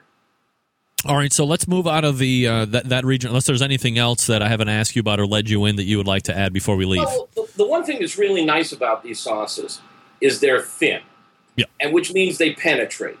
Um, they soak in, so it doesn't take much, and they really pack a lot of flavor. Um, there's not a lot of sugar. Uh, you can add sugar, some do. Um, one of my favorite Carolina sauces, um, George's, has a little bit of apple cider in it, and that really, I think, takes it right up over the edge. And I've got that uh, a reasonable facsimile of it, uh, a deconstructed and reconstructed version on my site. Um, uh, not too sweet. Can't get too sweet, otherwise it's not traditional. But uh, that, that's the real benefit of these sauces: is they penetrate, they keep the meat moist, and they're really flavorful. Meathead Goldwyn joining us here from AmazingRibs.com. We're talking about barbecue sauces and uh, those regional styles from whence they encompass. Uh, Meathead, before we uh, go to the next part of the country, let me just ask you. I mean, you have your own palate. I, I'm always stressing on the show. I mean, we might argue about this or that, or I'm going to tell you what my opinion is and why it's right and everybody else is wrong. But we all have our own palates, and I always tell everybody, you got to trust your own palate. What tastes right to you, what tastes good to you, is right. That is correct, and it's not what anybody else says. So, uh, in saying that, do you have a particular favorite style of sauce when somebody gives you a pork barbecue or a, a brisket barbecue or ribs? Are you reaching for a particular sauce, or are you kind of all encompassing with like a, a uh, one sauce could inevitably uh, cure all? you know, that's the old question about who's your favorite child. Uh, the French said, uh, "Chacun a son goût." Uh, uh, taste is a matter of taste. When I'm doing pulled pork, I find that I reach for the mustard sauce more than anything else. When I'm doing ribs, I find that I reach for a tomato-based uh, Kansas City style sauce. Although I love dry ribs, which is popular style in Memphis, just a good dry rub. Um, uh, for uh, for whole hog uh, or just a, a pile of shoulder meat on a plate, I really like the vinegary sauces. So I, I, I kind of fluctuate. And of course, for brisket, there's the Texas sauce. We, we can talk more about each of them. Why, don't, why don't we talk a little bit about um, the Texas sauce? Because that's just a whole nother animal altogether. Yeah, that's where we were going to swing down anyway. So go ahead. Yeah. Um, I, I think that for now, I haven't been going to Texas um, as long as I've been going to these other regions. I, I made my first Texas barbecue trip, um, I don't know, maybe 10 years ago. And uh, uh, so, I, you know, things have changed, I hear, from the, the old days. But the real eye opener I had, and I think a lot of people have this eye opener, is when they visit Cooper's up in Llano. Cooper's is in the middle of nowhere. Llano, Texas, is just this little stoplight um, in, in, in, in, in, in cow country, up in hill country. And uh, Cooper's is this wonderful place that you have to go to if you've never been there before. Um, they have a little airport there just for private planes. They leave their van parked at the airport with the keys in it. So you can fly in, and people fly in from Austin and Dallas all the time, jump in the van, drive over for lunch, fly back out. Um, uh, they have these old big cinder block pulley pits with metal lids on the top, and you pull a, a rope and pulleys lift the lid. And they cook everything from cabrito, uh, which is uh, goat, to ribs, to and the rubs are pretty much just Dalmatian rub, uh, salt and pepper. And at the end pit, where the um, um, you just sent me a message about my audio and I missed it. What was that, Craig? I, was just going to say, I, uh, you know, I didn't know if you could kind of read through it, but I thought your camera was picking up your audio, not your headset. Because when you leaned into the monitor, it looked you, you sounded a little bit more rich and full. I could be way off base, though. I can assure you I'm full but not rich. All right. Uh, how's that? Uh, roughly the No, same. I can't hear you though. Uh, Yeah, that's not good. Hear me Okay. first. All right. okay. Continue on. I, I apologize. They they have a pit that you walk up to where the meats are staged, and you point at the meat you want, and Yeah. then they ask you if you want sauce, and if you say yes, there's this big bucket, and they dip the meat in the sauce, and as the day progresses, the flavors of the meats that they and they do they do sausage, they do they do goat, they do ribs, they do pork chops, they do uh, uh, everything you can imagine there, and it's and and the rub comes off, and the flavors and the juices, and that sauce is so wonderful because it has meat drippings in it, Yeah. and this is at the core of the classic French and Spanish and Italian cuisine: meat drippings, meat sauces, bouillon. Um, th- these are just it's just now you know think of French cuisine when you're at at, at, at Cooper's, but it's at the core of the classic um, great French cooking is using meat juices in the sauces. You go inside and you sit down. If you take if you say no to the sauce out of the pit, you go inside and sit down. and There's a bottle of sauce there, but it tastes nothing like the stuff at the pit. Yeah, I mean, you you would you would want to be like one of the last customers to go to that store if you're going to get the sauce, right? Yeah, yeah. or certainly get there, you know, midday or so, because it's just got all this wonderful flavor in it. Um, and, and, and if you read Walter Jetton's book, um, he was Lyndon Johnson's cook.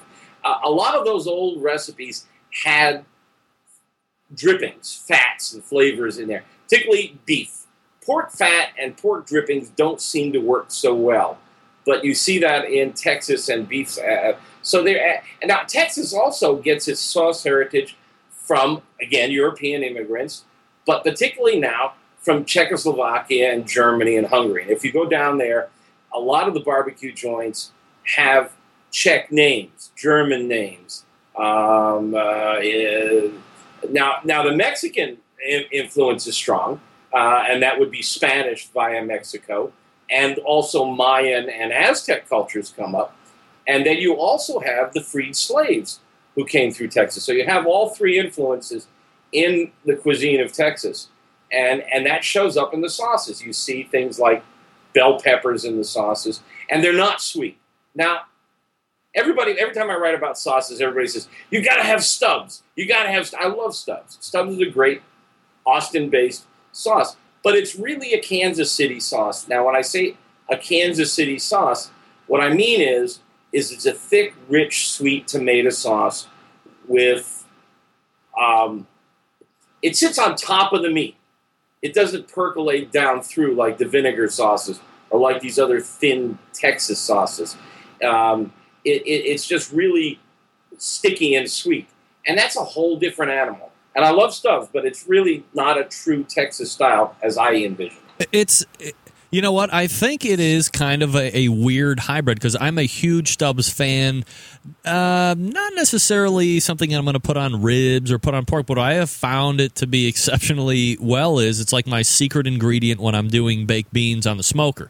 I'll, Uh-huh. I'll take like uh, the Bush's baked beans and I put them in th- uh, through a colander and I'll strain out a lot of that juice and I put them in the foil pan and then I'll put three quarter, depending on how much I got, maybe a whole bottle of Stubbs medium sauce. It's the green label, and it's it's not hugely thick like traditional Kansas City style, like real thick, real sweet. It's not real thin like you were talking about with traditional tech, but there seems to be kind of that fine line that works really well for me in beans, and I use it, and everybody loves it, and they want to know what the secret ingredient is. I'm not going to tell them because it seems so simplistic and so lazy on my part, but it tastes very good. So I think it, it kind of runs that in between, and, and I completely agree with you on that. And I love Well, that sauce. But of course, what uh, if you've been down there, you know that Texas beans are not at all like what you're describing. They don't have barbecue sauce in them. They're just plain pinto beans or other kinds of beans, and they're mildly seasoned. They may have beer in them, uh, but they got peppers and uh, seasonings, cumin, black pepper, onions, maybe a touch of ketchup, but not at all sweet and rich. All right, so what else do we need to know about uh, Texas and the barbecue sauce over there? Well, that's you know, I mean, the, the old classic style I think is pretty much disappeared, and you can't find it in the bottle. I haven't. If somebody out there knows a classic Texas style sauce that is thin, that has meat drippings, you know, maybe a bouillon flavor or something like that, I'd love to know about it. Um, Cooper's comes close, uh, but I just have not found. You you pretty much got to make your own, and I tell I have a recipe for it that involves adding beef stock. Um, but uh, uh, and I think it's just great on brisket uh, if you do it that way. What What about like Arthur Bryant's? Well, Arthur Bryant's is of course the holy temple of Kansas City, but it's interestingly enough, as like the pioneer or one of the pioneers of Kansas City barbecue, his sauces are really different than what I and a lot of others describe as the Kansas City style. Um, uh, I think of the Kansas City style, as I said, as being you know, often molasses involved, sweet, thick, sits on top of the meat, doesn't penetrate much, really crisps up beautifully, like for ribs, gets nice and shiny. Bryant's is all is a whole different. Um, um, uh, were you thinking of Sonny Bryan? Yeah, I was just gonna say I'm thinking of Sonny Bryan's. Ah, An idiot. It just dawned on me. Yeah, Yeah, yeah, sorry. Yeah, okay. I, I'm, I got went off into the Kansas City. You know, you say it one word to me, and I know gone. it's it's gone. You've left Texas. You're right in Kansas City, just that quick. well, let's do Kansas City. Sonny Bryan's is fun, by the way. Sonny Bryan's is a great place to go. I love that place. All right. Well, let's do Um, this. Let me. Uh, the original. If, The if we're going to be, if we're going to leave Texas, let me do this. Uh, let me break real quick to talk about uh, my last sponsor of the show here. And, I got time uh, to get a glass of wine. well, yeah. Can you do it in three minutes? Oh God, yeah. All right, well, it. I uh, can drink it. There you go. All right. Well, you do that. I'm going to talk about uh, Butcher Barbecue here just for a, uh few minutes. Newest sponsor to the show, it's Butcher Barbecue. You can find them at butcherbbq.com. If you're any type of competitor, uh, the name isn't new to you. They're uh, one of the top injections that are out there, one of the top marinades out there right now that are being used by highly skilled and uh, qualified barbecue cooks and being enjoyed by the same highly skilled and qualified barbecue judges. Backyard cook offs, you got competitions that are sanctioned by various barbecue associations from around the United States, even into America's hat, better known as Canada. And it's a simple to use marinade designed to be injected into the meat. That's right, into the meat. That's why they call it injections. To increase the moisture while intensifying the natural beef flavor. That's right. There are uh, two to choose from, if in case you didn't know. You have the beef injection. You also have a pork injection as well. For the uh, brisket injection, uh, all taste palates are different. So remember that. I always say trust your palate. strengthen to your taste. Start with three quarters of a cup of the marinade, two cups of water.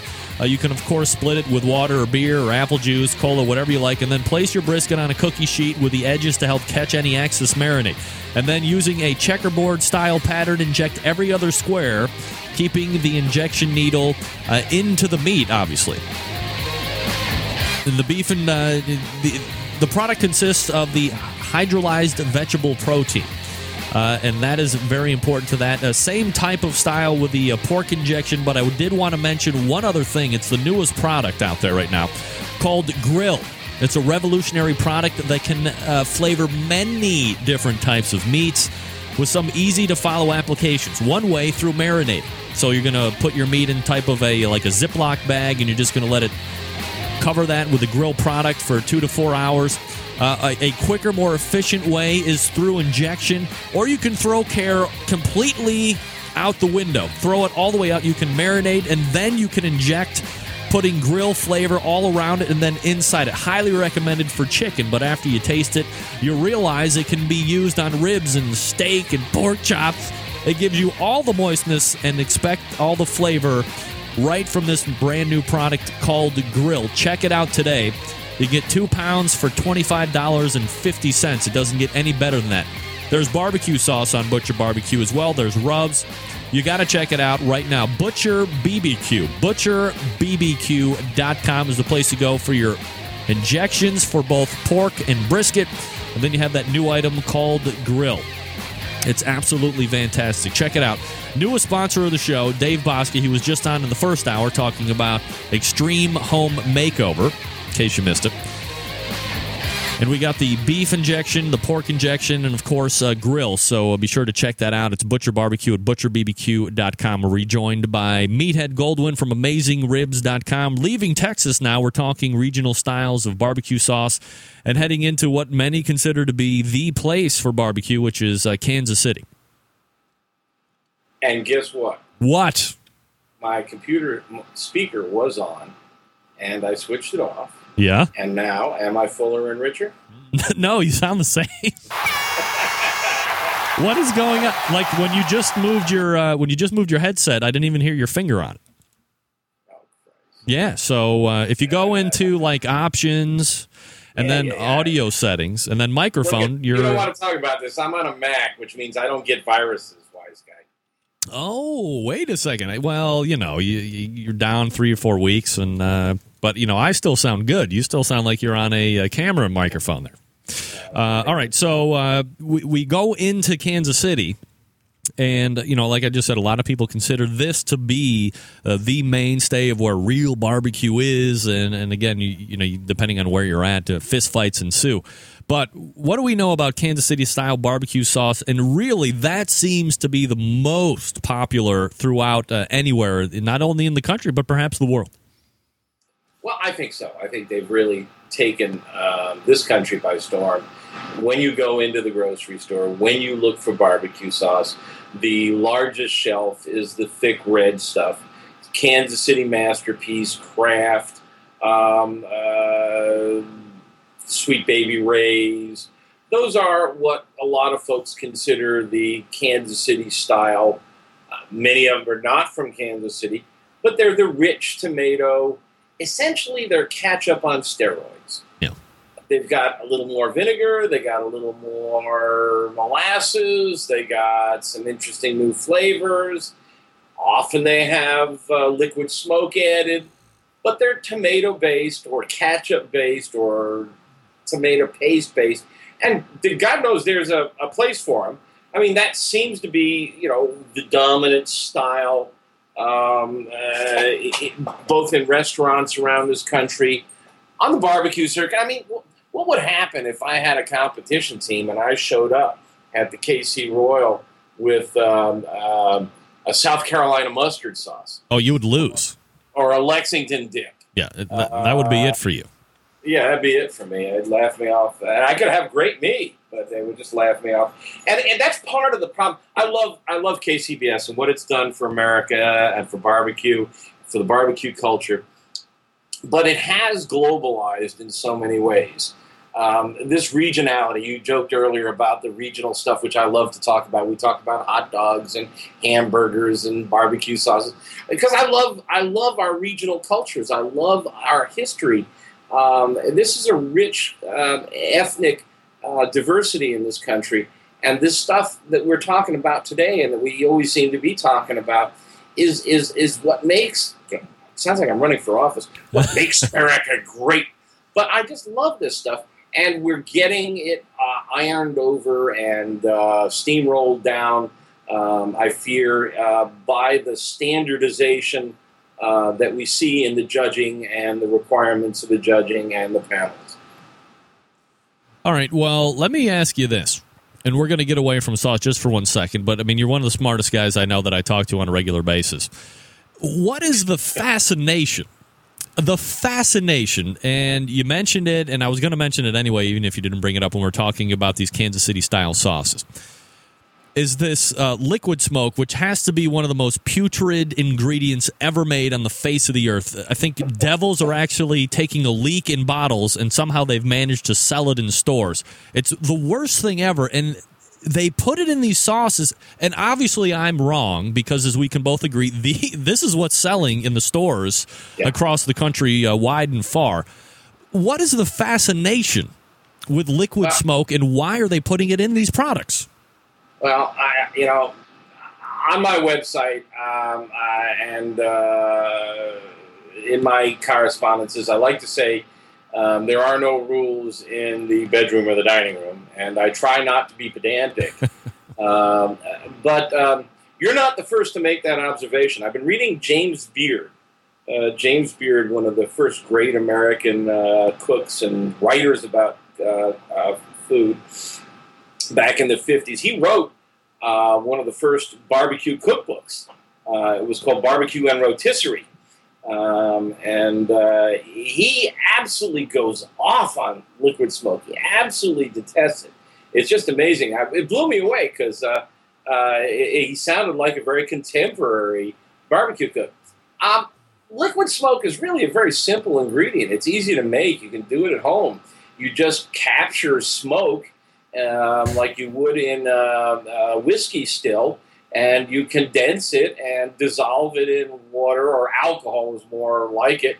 So it's really just the smoke. Now, it chemically is a little different than what you get in the smoke that permeates your meat, but it's really pretty much the same stuff. What I think one of the reasons it's so popular is that barbecue sauce Kansas City style barbecue sauce, red, thick, sweet sauce, has come to mean barbecue to much of this country. You have barbecue potato chips, you have crock pot barbecue. Um, and this is not a new concept, by the way.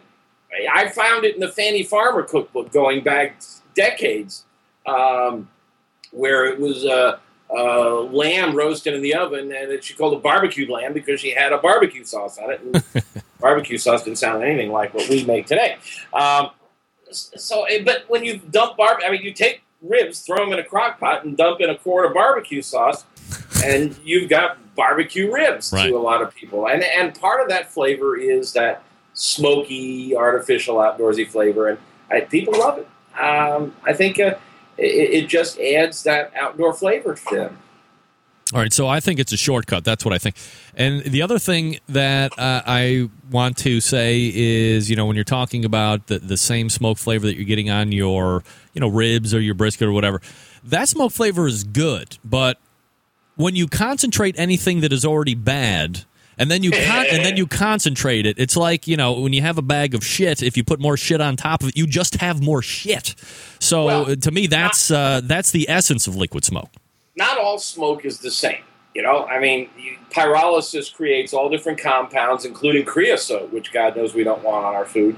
Um, and, not, and cigarette smoke is a very different kind of smoke, yes. very different kind of flavor. You don't want that on your meat. Right. It's a different flavor. A lot of people like it. Um, most commercial sauces have it. It's very hard to find uh, barbecue sauce that doesn't. Now, the Carolina Agreed. sauces don't have it. Right. In, in, in fact, uh, you know, we were talking, jumping back a little bit, we were talking about the Carolina sauces. One of the things I, I did a lot of research in, uh, in preparation for tonight's chat. I believe the oldest barbecue sauce in America uh, is um, Scott's barbecue, uh, Scott's family barbecue sauce uh, from Goldsboro, North Carolina. Yeah. Um, and it's been bottled uh, down there. They actually started making it in 1917. They changed the recipe about 30, 40 years ago, I think, um, slightly. Uh, but and they've been bottling it since 46, and it's been in production um, ever since 1917. And I think right behind them um, uh, comes Maull's barbecue sauce uh, out of St. Louis, and they've been around since 26. There's a lot of you know there's a lot of hooey on the internet as well. We know um, that says that Oscar Mayer is the oldest, not Oscar Mayer, excuse me. Um, Heinz is the oldest barbecue sauce uh, in the world in bottle. They didn't start bottling it in 1948, but if you look up the history of barbecue sauce, you'll find 100 websites that say 1948, H.J. Heinz in Pittsburgh, and uh, Maull in St. Louis has it beat by 22 years, and uh, Scott's in uh, North Carolina much beyond that. Yeah, uh, I've actually had Scott's. It's very good. Uh, so I didn't know that uh, particular history on it, but I absolutely love that. Uh, but I think, you know, as I had mentioned prior to even getting to the first interview tonight, uh, my palate is more vinegar, uh, more tart, more tang. I like heat. And it's not, for having now finally tried the Blues Hog style sauce, uh, and the original Blues Hog that everybody talks about on the competition scene, uh, they have two different sauces. They have Blues Hog original. They have Blues Hog red. The red I fell in love with the minute I tasted it because it's right up my alley. The Blues Hog original, it's almost it, it's you can't work with it like right out of the thing. It's very almost like It's uh, yes, it's syrup, very thick, and uh, every time I kind of smack my lips together, I, I wait to hear the crunching of sugar crystals. It's so over the top sweet, and so but, the, but the flavors, the spices he's got in there, which are also in his rub. Yeah. His rub has the same flavor. I love that uh, those spices. So I, I, I guess for for my palate, I don't see where the success lies with competition barbecue and the blues hog because obviously the majority of people at Wing are out there using it, but that's well, a different story. Part of it is is he's got a lot of corn syrup in his sauce. Yeah. And one of the things corn syrup does. Now I don't really want to get into this big argument about corn syrup versus natural sugar. This is just a bunch of hooey. Um, corn syrup is just as natural as cane sugar. Um, and uh, see, I said I didn't want to get into it. I'm getting into it. Uh, but he has a lot of corn. One of the things corn syrup does, and if you're out there, guys and gals, making your own barbecue sauces, corn syrup gives it shine. When your ribs come off the grill, they are shiny. You can see your face in them. Yep. And that's what corn syrup does, and Blues Hog has a ton of it. All right, so let's go ahead and try and wrap up Kansas City. We have a, a few minutes left because there was one other thing that I wanted to mention that has nothing to do with uh, the sauces tonight. But uh, go ahead. A couple other quick sauces I want to. All right. The other thing about Kansas City is, is as I think everybody listening this knows this because it's so sweet. You can't put it on till the very end. Right. It'll burn up in uh, in any kind of heat. Now at low and slow temps at 225, it's not going to burn up. But a lot of times it's nice if you put it on near the end and then get it right over high heat crisp it. The sugar will caramelize. You get a little little blackening and you get it crunchy. It's almost like uh, candy, and that, that's a nice touch. But you got to be careful about the sugar in it. A couple other quick sauces we got to mention if we're going to do our survey here. Can't go away without talking about Alabama white sauce, Big Bob Gibson's, Chris Lilly. Um, it's a it, it, it, it, it, it, it's sort of it's it's mayonnaise based. Um, there are a couple of recipes floating around out there. Um, years ago, before he let any kind of recipe out there, I sent it to him, and he said it's too close. Would I mind taking it off the website? We negotiated, and I left it up there. Um, but uh, I've got a good recipe for it, um, and it's a lot of fun. It works best on chicken. I don't care for it on ribs and pulled pork, but it's really popular in northern Alabama, and you can't omit it because it's really uh, not only Big Bob Gibson's, but a lot of the other barbecue joints around that area are using it now. And then we got to mention the most esoteric and strangest and smallest uh, regional sauce, and that's Kentucky Black Barbecue Sauce, which is about 50 50 vinegar and Worcestershire. Wow. And they use it mostly on mutton, which is at the base of Kentucky, northern Kentucky, up by Owensboro. Northern, and, and, and their idea of barbecue is they take mutton and a bunch of other stuff and throw it in a big kettle, and then they put it the kettle over an open flame, and that makes it outdoor open flame cooking. And they use this kind of barbecue sauce on. It's really nice sauce, though. Do you are you a fan of mutton barbecue? Hey, yeah, I like lamb. Oh. no, no, no, no. I mean, are you a fan of that particular style barbecue? I'm getting friendly with it. I, I, like lamb, and it's interesting. Uh, I don't know that I've had the best. I hear the best of that type is found at church socials on Sundays after, and I've only had it from the restaurants, and I got to go down there and spend a week and hit church socials.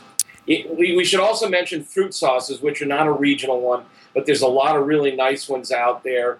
Um, uh, God, I'm drawing a blank. There's an outfit in Florida that's turning out some really great raspberry, uh, and I've heard you mention them, so you know them too. Oh, uh, Uh, the Intensity Academy. Is that them? No, no, no, no. no. Uh, I'll think of it. Um, and then um, sweet glazes, which are really kind of like Danny Gaulden's legendary mustard glazes, mostly sugar with some flavoring. And then there's some novelty sauces. I've had a really interesting chocolate barbecue sauce from a place called Tristan's down in Charleston. Um, it's a fascinating topic, and you know the, the, the subject's wide open. Anybody can have fun with it.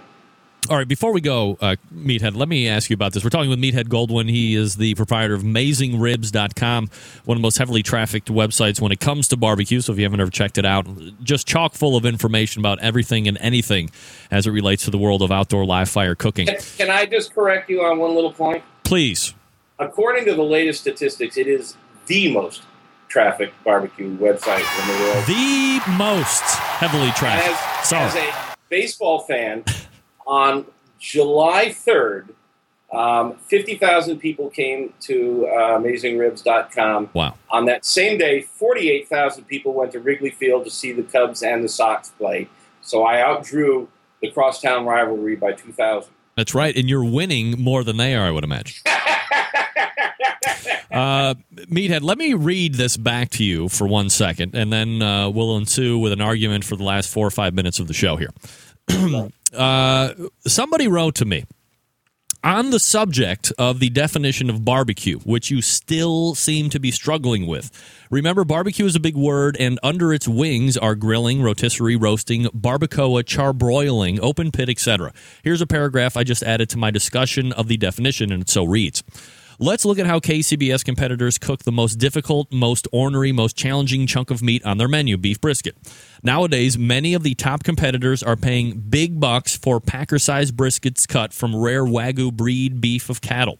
Wagyu, originally from Japan and responsible for the prized beef of Kobe, uh, I have no idea what that word is, are known for highly marbled muscle. The weaving of fat between muscle fibers when melted adds moisture, rich, unnoxious uh, to presentation that often translate into prize money. But in order to get to melt, most of these uh, barbecue uh, traditionalists cook their briskets at well over 300 degrees Fahrenheit. Are we still low and slow here? When one considers that many of the top money winners are really braising or butter poaching their chickens, does this mean that half of the barbecue meats in the winner circle are not barbecue? Now, Meathead, there was a guy who once said that uh, barbecue was becoming a place for a world of snobs. Does this not smack of barbecue snobdom? Well, if you can't hear the clucking of a tongue deeply embedded in cheek, then you really need to turn up your earphones.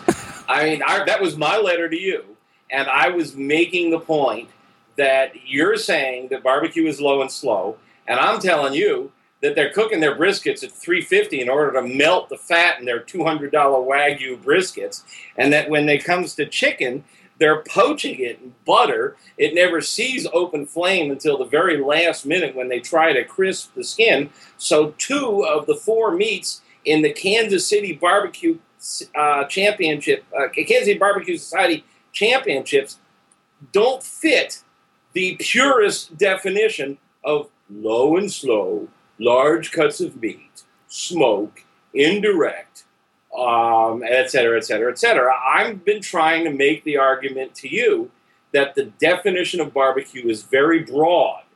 And if you accept that, then by all means, the way they're cooking brisket and chicken on the barbecue circuit is barbecue. But if you don't, if you're going to stick to this antiquated revisionist definition, then you have to talk to KCBS about those two meats. I will not bend. I am antiquated. I am a revisionist, and I absolutely agree. This is not barbecue that they're. I will. I will actually make the point back to you, Mister Meathead, that competition barbecue is not competi- is not barbecue at all. They're not cooking it the way they would eat it. They're not cooking it the way it should be cooked. And it is a, a microcosm or some type of bastard faction of what how it used to be cooked and is now just a vehicle in order to make money. That's what I think. We agree. All right. Well, good. I'm glad we could agree on that. We're talking with Meathead Goldwyn. AmazingRibs.com is the website. Meathead, I always appreciate the conversation, and we'll do it again next month. Thanks so much. Greg, it's always a pleasure. All right, take care. There he is, Meathead. It's good that we can end uh, just like that in agreement. I love to agree. Let's see if I can get out of here in 40 seconds. Thanks to Meathead for joining me for the last hour. AmazingRibs.com talking about regional barbecue sauce. First hour, we had Michael D. from CharBQ, charbq.com. Check it out. Also, we had Dave Bouska from Butcher Barbecue talking about extreme home makeover. We're loaded out next week already, so be sure to stay tuned for that. Wanted to help you uh, control the rusty grill grate population. Please season your cast iron grill grates after every season, every use. Till next Tuesday at 9 p.m. Eastern Standard Time, this is your program host and proud U.S. American, Greg Rempe. Good night now.